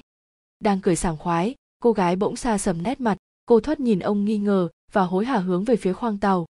Bà Aleton thốt lên, tôi không thể nói chuyện được gì con bé. nó thất thường quá khi này thì nó vui vẻ lúc khác thì lại cộc cằn tim tiếp thật là hư và nóng nảy bà aleton lắc đầu không mẹ không nghĩ như vậy mẹ nghĩ nó không vui thôi. Tim nhún vai. Ồ, phải, con cho rằng tất cả chúng ta, ai cũng đều có những nỗi khổ riêng cả. Giọng của tim phảng phất nét khó chịu và lỗ mãng. Bất chợt, một âm thanh lớn vang lên. Bà aleton thét lên đầy vui sướng. Đến giờ trưa rồi, mẹ đang đói đây. Tối hôm đó, boy rớt thấy bà aleton ngồi nói chuyện với bà van truy le khi ông đi ngang qua, bà aleton nháy mắt và nói, dĩ nhiên là tại lâu đài cazier rồi ngài nam tước đáng mến đó cornelia thì đã thoát ra ngoài khoang tàu cô đang hờ hứng nghe bác sĩ bene hướng dẫn về những gì cao siêu liên quan đến cổ vật học ai cập bị tiêu hủy được ghi lại trong những trang sách của ba Ezeke. Còn Tim Aleton thì đứng tựa người vào thành tàu, nhận định, dù gì đi nữa, đây cũng là một thế giới thối nát. Do Sally Eostene hùa theo, thật không công bằng, một số người có tất cả mọi thứ. Boy rớt thở dài và lấy làm mừng khi mình không còn trẻ nữa. Vào sáng thứ hai, nhiều cảm xúc vui tươi và biết ơn được nghe khắp con tàu Cana. Con tàu hơi nước được neo đậu bên bờ sông và ở đằng xa kia, mặt trời đang soi tỏa ánh sáng khắp con tàu, hình bóng của nó không khác nào một ngôi đền thờ vĩ đại in trên mặt đá. Bốn pho tượng khổng lồ được tạc nổi trên vách đá hướng nhìn ra sông Nin và hứng chọn ánh mặt trời đang lên. Cornelia Jobson nói một cách nhát gừng, ồ, ông Poizert, chẳng phải là đẹp hay sao? Trông chúng lớn và yên bình biết mấy, nhìn thấy chúng khiến người ta cảm thấy mình thật nhỏ bé, giống như một con côn trùng vậy, và không có thứ gì đáng phải vấn vương phải không? Phan thò đang đứng cạnh bên ấp úng, rất, ơ, ấn tượng. Lúc ấy Simon Doyle đang bước về phía trước liền cất tiếng, vĩ đại quá nhỉ. Rồi anh tiếp tục nói nhỏ với Poizert, ông biết không, tôi không phải dạng thích đền thờ hay đi ngắm cảnh gì cả, nhưng đây là nơi có thể hút hồn mình, hy vọng ông hiểu ý tôi. Hẳn những vị pha giao phải là những người rất tuyệt. Phan Tho lập tức đi khỏi, và Simon liền hạ giọng. Thật là vui không thể tả khi chúng ta đi chuyến này. Mọi thứ, vâng, mọi thứ đã rõ ràng. Thật ngạc nhiên tại sao nó lại như thế, nhưng nó là vậy mà. Lynette đã bình tĩnh trở lại. Cô ấy nói, cuối cùng mình phải đối diện thẳng thắn với chuyện đó. Boy rớt trả lời, tôi nghĩ nó phải thế thôi. Vợ tôi kể rằng, khi cô ấy nhìn thấy Jackie trên con tàu, cô ấy cảm thấy rất tệ, và rồi sau đó bỗng nhiên cảm giác phiền phức không còn nữa. Cả hai chúng tôi đều quyết định sẽ không tránh né cô ta nữa.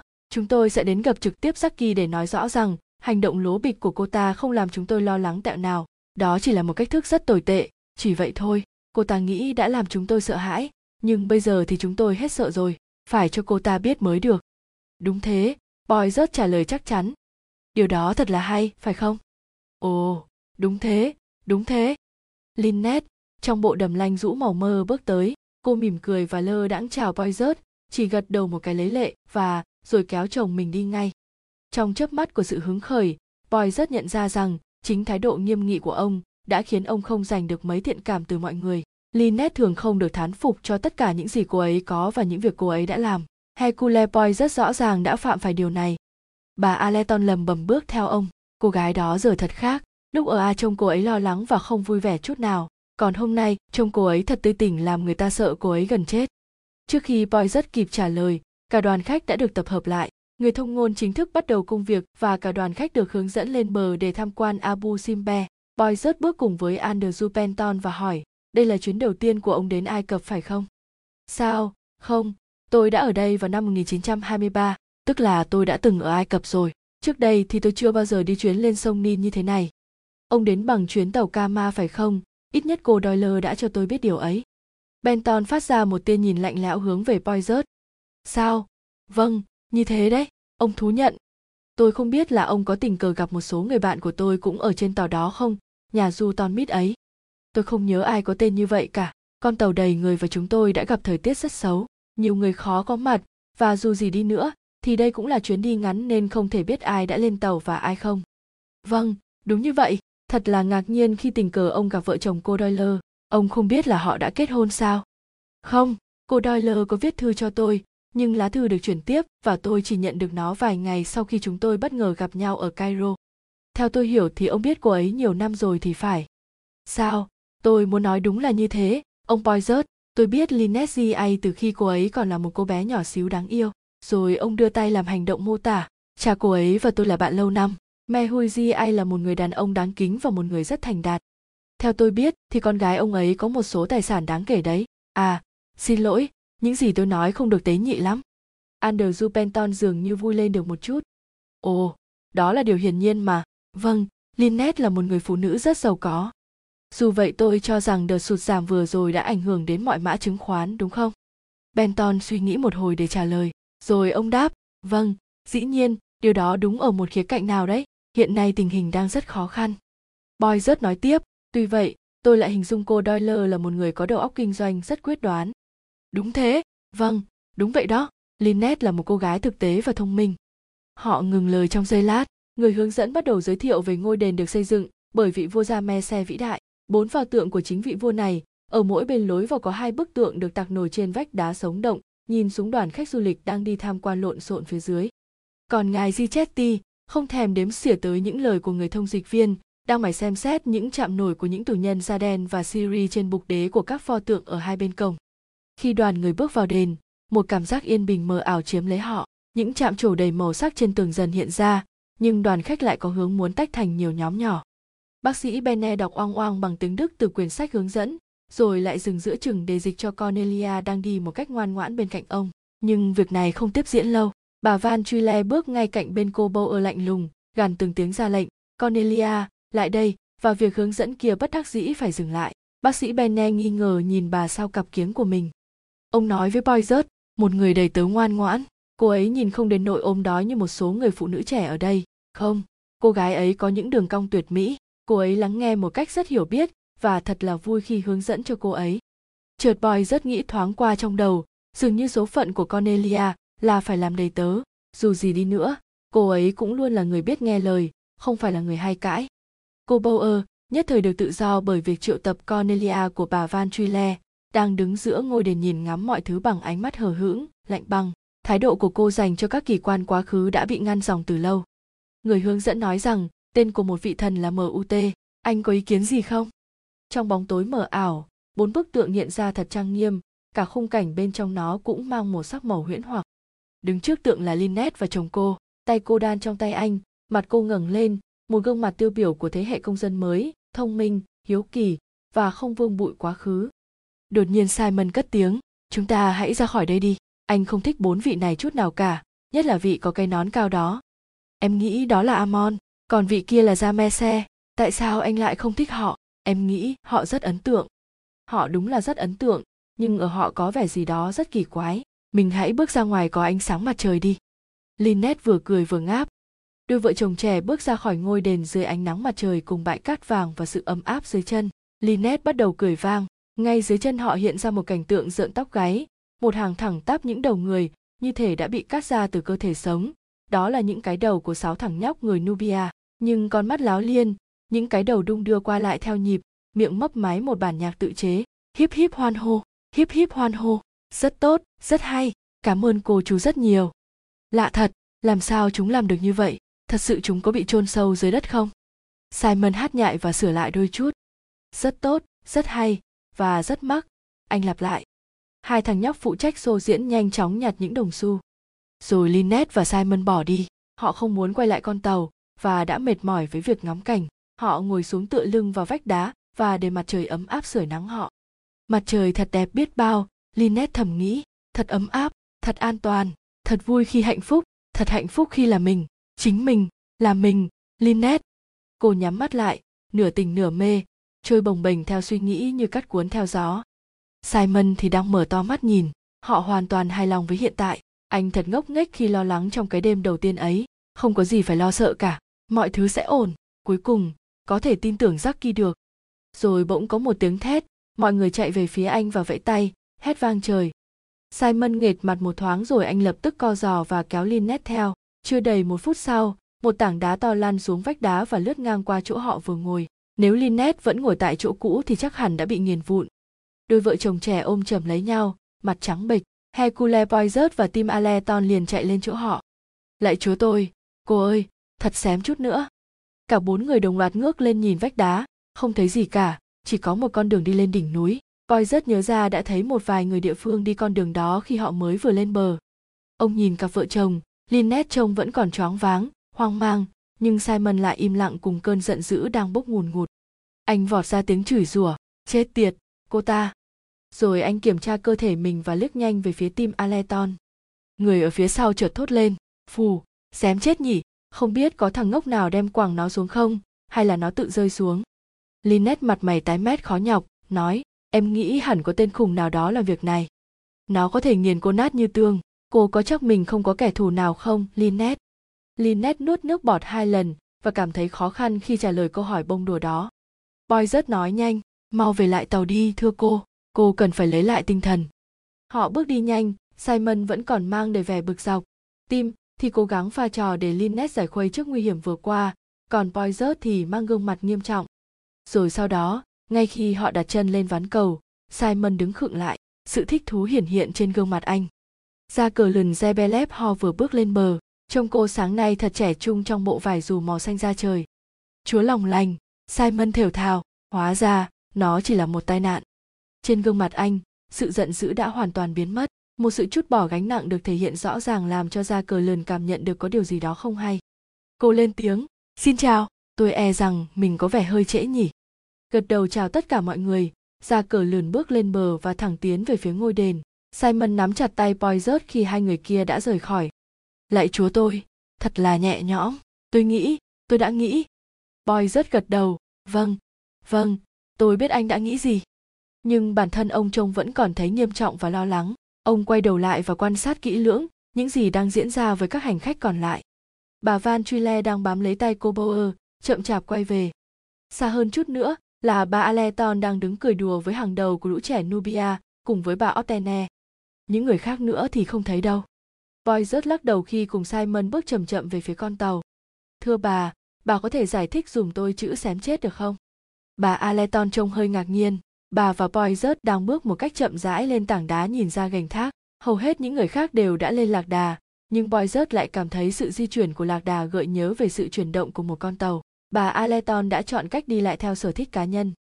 Họ đã đến aziha pha đêm hôm trước. Sáng nay đã có hai chuyến tàu thủy đưa cả đoàn đến Katazak thứ hai ngoại trừ ngài Sichetti Kiên quyết tự đi theo hành trình riêng của mình đến một điểm xa xôi gọi là Semna, mà theo như ông giải thích, điểm hấp dẫn ở chỗ đó là cánh cửa dẫn vào Nubia thời Amenemheba và là nơi ghi dấu việc người da đen phải trả phí thông quan khi vào Ai Cập. Mọi thứ làm nhụt chí chuyến hành trình đơn độc này đã không đem lại kết quả. Ngài Gichetti vẫn quyết tâm và gạt bỏ các trở ngại. Một cuộc hành trình này không đáng thực hiện, hay không thể thực hiện được vì không thể thuê xe ở đó. Bà không có xe nào chịu nổi chuyến đi. Bốn tiền xe không thể trả nổi. Ông đã nhạo báng lý do. một Thể hiện sự nghi ngờ điều. hai Cho rằng sẽ tự tìm được một chiếc xe để trả lời cho nghi vấn. ba Nhất định sẽ mặc cả trôi chảy bằng tiếng Ả Rập để phản bác điều. 4. Và cuối cùng để thoát khỏi lộ trình tham quan đã định sẵn, ngài Di Chetty đã khởi hành một cách bí mật và lén lút phòng trường hợp vài du khách sẽ ghi nhớ nó vào đầu. Xém chết ư, bà Aleton nghiêng đầu suy nghĩ câu trả lời. À, thật ra, đó là một xuất xứ từ Scotland, nó có ý nghĩa như là trời yên bể lặng trước cơn giông đó mà. Ông biết đấy, đúng sự thật mà. Bà tiếp tục mở rộng vấn đề và Boy rất lắng nghe một cách chăm chú. Cảm ơn bà, giờ thì tôi đã hiểu, thật là lạ, chắc hẳn bà đã thốt ra điều này ngày hôm qua, khi mà cô Doyle thoát chết trong gang tấc. Bà Aleton hơi dùng mình. Đúng là thoát trong tích tắc, ông có nghĩ rằng những đứa nhỏ đen đố kia đã lan tảng đá cho vui không? Đó là việc mà bọn trẻ thường làm trên khắp thế giới, có thể không có ý hại ai gì đâu. Boy rớt nhún vai, có thể, thưa bà. Rồi ông chuyển đề tài, nói về Ma Zoka và hỏi vài câu để chuẩn bị cho chuyến đi có thể thực hiện lần tới.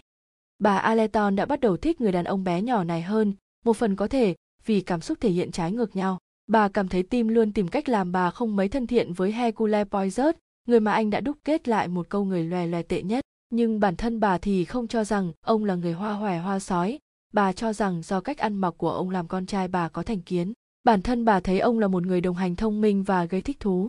Ông có sự đồng cảm. Đột nhiên, bà thấy tin tưởng có thể tâm sự với ông về điều bà không thích về Joanna So. Nó làm bà thấy dễ chịu khi nói ra được chuyện này. Và tại sao lại không chứ?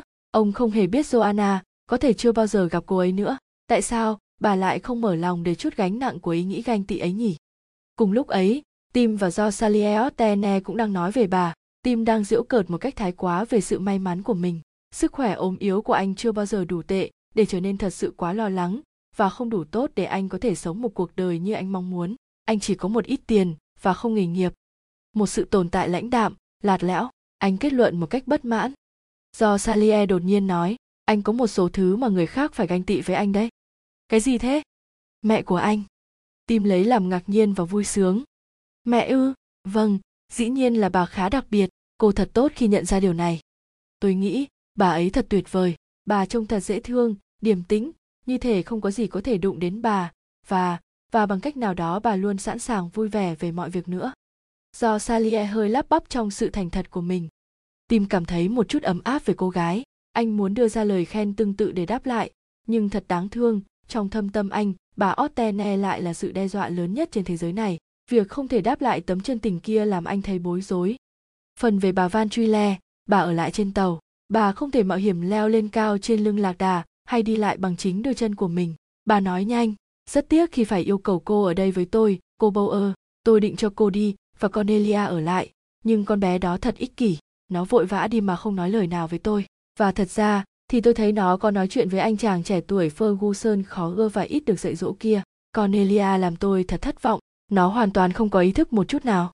Cô Bower đáp lại theo cách thường thấy của mình, điều đó đúng thôi, thưa bà Van Truy Le, đi bộ lên đó thật là nóng, và tôi thì không khoái lắm vẻ bề ngoài của những cái yên trên con lạc đà. Các con bọ chết nữa, càng không thể nào. Cô sửa lại cặp kính và nhướng mắt nhìn đoàn người đang xuống dốc rồi nhận xét. Cô Jobson bây giờ không đi cùng với chàng trai trẻ kia nữa, mà đi cùng với bác sĩ Benne. Bà Van Truyle lào bầu. Vì bà đã phát hiện ra bác sĩ Benne có một phòng mạch lớn ở tiệp khắc và là một bác sĩ đang nổi tiếng ở châu Âu, bà đã ra vẻ tử tế với ông. Bên cạnh đó, bà có thể cần đến tay nghề chuyên nghiệp của ông trước khi chuyến đi kết thúc.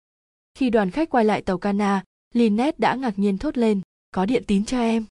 Cô nhanh chóng chụp lấy và xé mở nó ra. Tại sao vậy?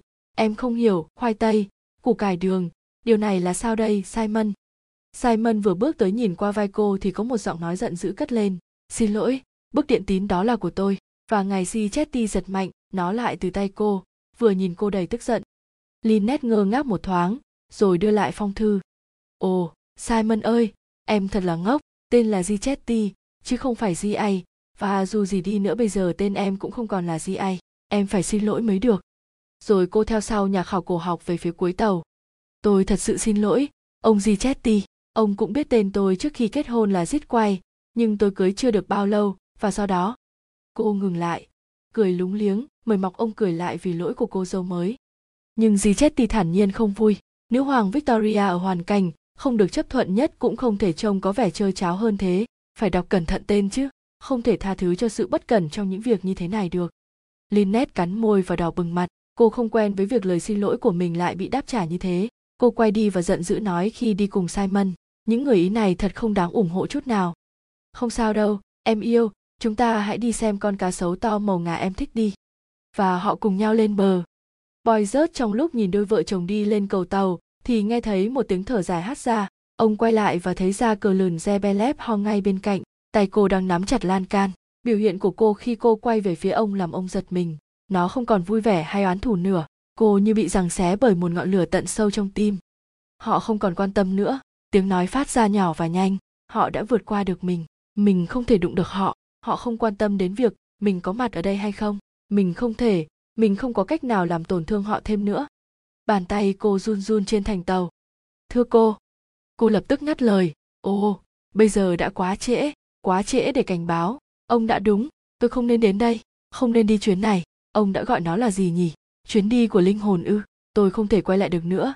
Tôi phải tiếp tục thôi, và tôi sẽ tiếp tục. Họ sẽ không hạnh phúc bên nhau. Không như thế được đâu. Tôi sẽ giết anh ta sớm thôi. Cô đột ngột bỏ đi boy rớt cảm thấy có một bàn tay đặt trên vai khi đang nhìn theo cô. Cô bạn của anh có vẻ tức tối đấy. Anh boy rớt boy rớt quay lại và tròn mắt ngạc nhiên khi nhận ra một người quen cũ. Đại tá dây người đàn ông cao to dám nắng cười. Ngạc nhiên phải không? Hercule poizert đã gặp lại đại tá dây một năm trước ở london. Họ là những khách mời của một buổi tiệc tối lạ lùng một buổi tiệc kết thúc bằng cái chết của chính ông chủ buổi tiệc. Boy rất biết dây là người đi và đến không ồn nào, ông thường là người ở tuyến đầu những nơi có chiến sự. Ông nói chân thành, thì ra anh ở đây, tại Asihafa. Tôi ở trên con tàu này. Thật sao? Điều đó có nghĩa là tôi sẽ cùng anh đi chuyến về Hela. Hercule poi rất nhướng mày. Thật thú vị làm sao, chúng ta có thể uống chút gì không? Hai người đi vào phòng quan sát, lúc này đang khá chống người ông kêu một ly whisky cho đại tá và một ly nước cam nhiều đường cho mình vậy là anh cùng đi chuyến về với chúng tôi Poizert vừa nói vừa uống một ngụm anh có thể đi nhanh hơn trên con tàu hơi nước của chính phủ. Nó chạy cả ngày lẫn đêm mà phải không? Khuôn mặt của đại tá ánh lên vẻ biết ơn. Poizert, anh nói đúng như thường lệ ông đáp một cách vui vẻ. Thế thì tại các hành khách à? Một hành khách thôi. Bây giờ tôi tự hỏi là ai nhỉ? Hercule poizert ngó lên trên trần đầy hoa văn hỏi.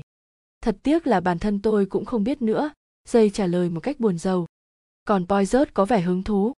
Dây nói tiếp không có gì phải giấu giếm anh cả tụi tôi đang có một vấn đề ở đây. Bằng cách này hay cách khác, đó không phải là kẻ dẫn đầu những tên bạo loạn mà tụi tôi đang theo dõi, mà là những kẻ châm ngòi cho thuốc nổ một cách rất thông minh. Chúng có ba người, một đã chết, một đang ở trong tù, và tôi đang kiếm kẻ thứ ba, một kẻ nổi tiếng tương đương cỡ năm hay sáu sát thủ máu lạnh đấy. Hắn là một trong những tên nổi loạn thông minh nhất từng được trao thưởng. Hắn đang hiện diện trên con tàu này. Tôi biết được điều ấy từ một lá thư chuyển đến cho chúng tôi. Phần giải mã cho biết X sẽ trên chuyến Cana từ ngày 7 đến ngày 13. Lá thư không cho biết X sẽ dùng tên nào. Thế anh có nhân dạng của hắn không? Không, hắn là người gốc Mỹ, Ireland và Pháp, là con lai, nhưng điều đó cũng không giúp gì nhiều cho chúng tôi. Anh có ý kiến gì không? Một ý kiến ư, sẽ rất tốt đây. Boy rớt đáp một cách trầm tư. Đó là một sự thấu hiểu giữa hai người mà dây không thể nào ép ông hơn được nữa. Ông biết Hercule Poirot không bao giờ nói ra, trừ khi ông ấy chắc chắn. Poirot quyệt tay lên mũi và buồn rầu nói, có một vài việc xảy qua chớp nháng trên chuyến tàu này làm tôi giật mình. Dây nhìn ông tò mò. Poirot tiếp, hãy tưởng tượng, có một người A đã làm điều xấu, gây đau lòng cho người B, người B muốn trả thù và đưa ra những lời đe dọa. Cả hai người A và B đều ở trên con tàu này. Boy rất gật đầu, chính xác. Tôi đoán, người B là một phụ nữ phải không? Đúng vậy. Dây đốt một điếu thuốc. Tôi sẽ không lo lắng, người ta thường hay nói về những việc người ta sẽ làm, nhưng không hay thực hiện nó đâu. Và đặc biệt anh sẽ hỏi đây có phải là vụ liên quan đến phụ nữ. Vâng, sự thật là vậy đấy. Nhưng trông ông vẫn chưa có vẻ vui lên. Dây hỏi, còn gì nữa không? Vâng, còn một vài thứ nữa. Ngày hôm qua, người A vừa thoát chết một cách ngoạn mục, một cái chết có thể được coi như là một tai nạn. Được đạo diễn bởi B sao? Không, đó mới là điểm mấu chốt, B chắc hẳn không liên quan gì đến vụ đó. Thế thì nó là một tai nạn. Tôi cho là vậy, nhưng tôi không thích kiểu tai nạn như vậy. Anh có chắc là B không nhúng tay vào chuyện này không? Chắc chắn. Ồ, thế à, chuyện trùng hợp cũng thường xảy ra mà. Nhân tiện hỏi anh ai là A thế? Một người đặc biệt không được chấp nhận à? Trái lại, là một cô gái trẻ quyến rũ, giàu có và xinh đẹp. Dây cười, nghe có vẻ giống tiểu thuyết nhỉ. Có lẽ vậy, nhưng tôi phải nói điều này, tôi không thấy vui, anh bạn của tôi à, nếu như tôi đúng, và sau cùng thì tôi luôn có thói quen là mình đúng. Dây nhoẻn cười dưới hàm dâu của mình, với cách nói rõ ràng thường thấy này, rồi sau đó là chuyện tai nạn suýt chết người, và bây giờ thì, anh đến thêm vào một điều phức tạp nữa, anh cho tôi biết có một kẻ giết người trên con tàu Cana. Hắn ta thường không giết những cô trẻ đẹp đâu. Boy rớt lắc đầu không hài lòng. Tôi sợ, anh bạn ạ, tôi sợ. Hôm nay tôi vừa khuyên cô ấy, cô Doyle, rằng hãy đi kha với chồng cô ấy, đừng quay lại tàu nữa. Nhưng họ không đồng ý. Tôi cầu nguyện cho chúng ta sẽ đến Hela mà không xảy ra điều tồi tệ nào. Không phải là anh nhìn mọi sự với đôi mắt xám xịt đấy chứ. Boy rớt lắc đầu và đơn giản đáp lại. Tôi sợ, đúng, tôi, Hercule Poirot, tôi sợ. Cornelia Jobson lúc này đang đứng bên trong ngôi đền Abu Simbe. Đó là một buổi tối ngày kế tiếp, một đêm rất nóng chiếc cana đang neo đậu tại abu simbe để mọi người có thể tham quan ngôi đền một lần nữa lần này bằng ánh sáng nhân tạo sự khác biệt này thật đáng xem và cornelia đã nhận xét về sự kiện này với anh ferguson đang đứng cạnh bên cô. Giờ thì anh thấy được toàn bộ rồi đó. Cô nói tất cả mọi kẻ thù đều bị vua chém đầu. Họ chỉ cần bị loại ra ngoài thôi. Ở đó có một lâu đài thật dễ thương mà em chưa từng thấy bao giờ. Ước gì có bác sĩ bene ở đây. Ông ấy sẽ kể cho em nghe về nó. Ferguson buồn rầu nói, làm sao em lại nghĩ ông già ngốc nghếch đó hơn anh chứ? Tại sao ư? ông ấy là một trong những người đàn ông tốt nhất mà em từng gặp. Một ông già kiêu ngạo. Em không nghĩ anh nên nói như thế. Chàng trai bất chợt nắm chặt lấy tay cô. Từ ngôi đền, họ dần tiến vào vùng có ánh trăng. Tại sao em cứ đeo theo ông già béo chán ngắt ấy và để cho bản thân mình bị bắt nạt, hành hạ bởi bà già hay cao có vậy? Thôi nào, anh Ferguson, em không có linh hồn sao? em không biết là em cũng là người bình thường như bà ta sao cornelia thành thật thú nhận nhưng em không vậy em không giàu như thế em tính nói như vậy phải không không không phải thế đâu. Dì Marie có học thức, và học thức à? Chàng trai đột nhiên thả tay cô, cũng nhanh như lúc nắm lấy nó, từ đó làm anh phát ốm. Cornelia nhìn anh cảnh giác. Bà ấy không thích em nói chuyện với anh phải không? Chàng trai hỏi. Cornelia đỏ bừng mặt và cảm thấy bối rối. Sao nào? Bởi vì bà nghĩ anh không cùng tầng lớp chứ gì. Ba, không phải điều đó làm em đỏ mặt đấy chứ. Cornelia run run. Em mong anh đừng nổi cộ lên vì mọi thứ nhé. Em một người mỹ như em lại không nhận ra sao rằng mọi người đều sinh ra được tự do và bình đẳng. Cornelia trả lời với sự tin chắc chắn một cách điềm tĩnh. Không phải thế đâu. Cô gái dễ thương của anh, đó là một phần của hiến pháp nước em đấy. Dì marie nói rằng những chính trị gia không phải là người đàng hoàng, cornelia đáp, và dĩ nhiên là mọi người không bình đẳng. Nó không có nghĩa lý gì cả. Em biết em thuộc dạng người chỉ nên quanh quẩn trong nhà, và đôi lúc em cũng cảm thấy đau khổ vì điều đó, nhưng em đã vượt qua được em muốn mình được sinh ra duyên dáng và xinh đẹp như cô doyle, nhưng em không được như vậy, do vậy em nghĩ không đáng để lo nghĩ nữa. Cô doyle, ferguson kêu lên với sự khinh thường, cô ấy là loại phụ nữ đáng bị bắn bỏ để làm gương nhất. Cornelia nhìn anh lo lắng. Cô nói một cách đáng mến, em tin rằng đó là do hệ tiêu hóa của anh thôi, em có một loại thuốc đặc biệt mà dì marie từng thử một lần, anh có muốn thử nó không? Ferguson đáp, em không đáng bị như thế chút nào. Anh quay bước đi còn cornelia bước tiếp về phía con thuyền. Ngay lúc cô bước qua cầu lên tàu, anh lại một lần nữa bắt kịp cô. Em là người dễ thương nhất trên chuyến tàu này. Em nhớ điều này nhé, anh nói. Cornelia đỏ mặt vui sướng sóng đôi với người thanh niên về phòng quan sát. Bà van truyle đang nói chuyện với bác sĩ benne về một số khách hàng trung thành của ông. Cornelia nói một cách hối lỗi, cháu hy vọng cháu đi không lâu, thưa gì marie. Nhìn đồng hồ, người phụ nữ lớn tuổi liền đáp lại, mày không nhanh chân gì cả vậy và mày đã làm gì cái khăn choàng tím của gì rồi hả? Cornelia nhìn quanh và nói, để cháu xem thử coi nó có trong ca. Pin không, dì marie nhé. Dĩ nhiên là nó không có ở đó rồi. Dì vừa dùng nó ngay sau bữa tối ở đây mà. Dì chưa đi đâu khác cả. Nó đã ở trên chiếc ghế. Cornelia tìm kiếm quanh đó. Cháu không thấy nó ở đâu hết, thưa dì marie vớ vẩn, bà van truy le sẵn giọng. Kiếm đi mày. Đó là một lời ra lệnh như người ta thường nói với con chó và cornelia đã vâng lệnh theo cách của một con chó anh phan tho đang ngồi ở chiếc bàn gần đó im lặng đứng dậy và giúp cô nhưng chiếc khăn vẫn không tìm thấy đâu ngày hôm đó nóng và ngộp bất thường đến nỗi hầu hết mọi người đều đi nghỉ sớm sau khi lên bờ thăm ngôi đền vợ chồng nhà Doyle đang chơi bài tây với Penton và dây nơi chiếc bàn ở ngay góc. Người khác còn lại trong phòng là Hercule Poirot, đang ngáp đến chảy nước mắt tại một chiếc bàn nhỏ gần cửa. Bà Van Truyle đang trên đường về đi ngủ cùng với Cornelia và cô Bauer, ngừng lại ngay chỗ ông ngồi. Ông khép chân lại một cách lịch sự, ngáp một cái rõ to. Bà Van truy le lên tiếng, tôi chỉ mới vừa nhận ra ông là ai, ông Poirot, tôi đã nghe kể nhiều về ông từ người bạn thân giúp Huvan Azin lúc nào đó ông phải kể cho tôi nghe các vụ án của ông nhé. Chớp chớp đôi mắt buồn ngủ boy rớt đáp lễ một cách có lệ. Với một cái gật đầu lịch sự nhún nhường bà van truy le bước đi. Boy rớt lại ngáp ông có cảm giác nặng nề và đờ đẫn với cơn buồn ngủ mà không tài nào mở mắt nổi ông liếc mắt qua những người đang mê mải chơi bài, rồi đưa mắt qua anh phan tho đang đắm mình trong một cuốn sách. Ngoài họ ra, trong phòng không còn ai nữa. Viên thám tử đi qua cánh cửa xoay để ra bong tàu.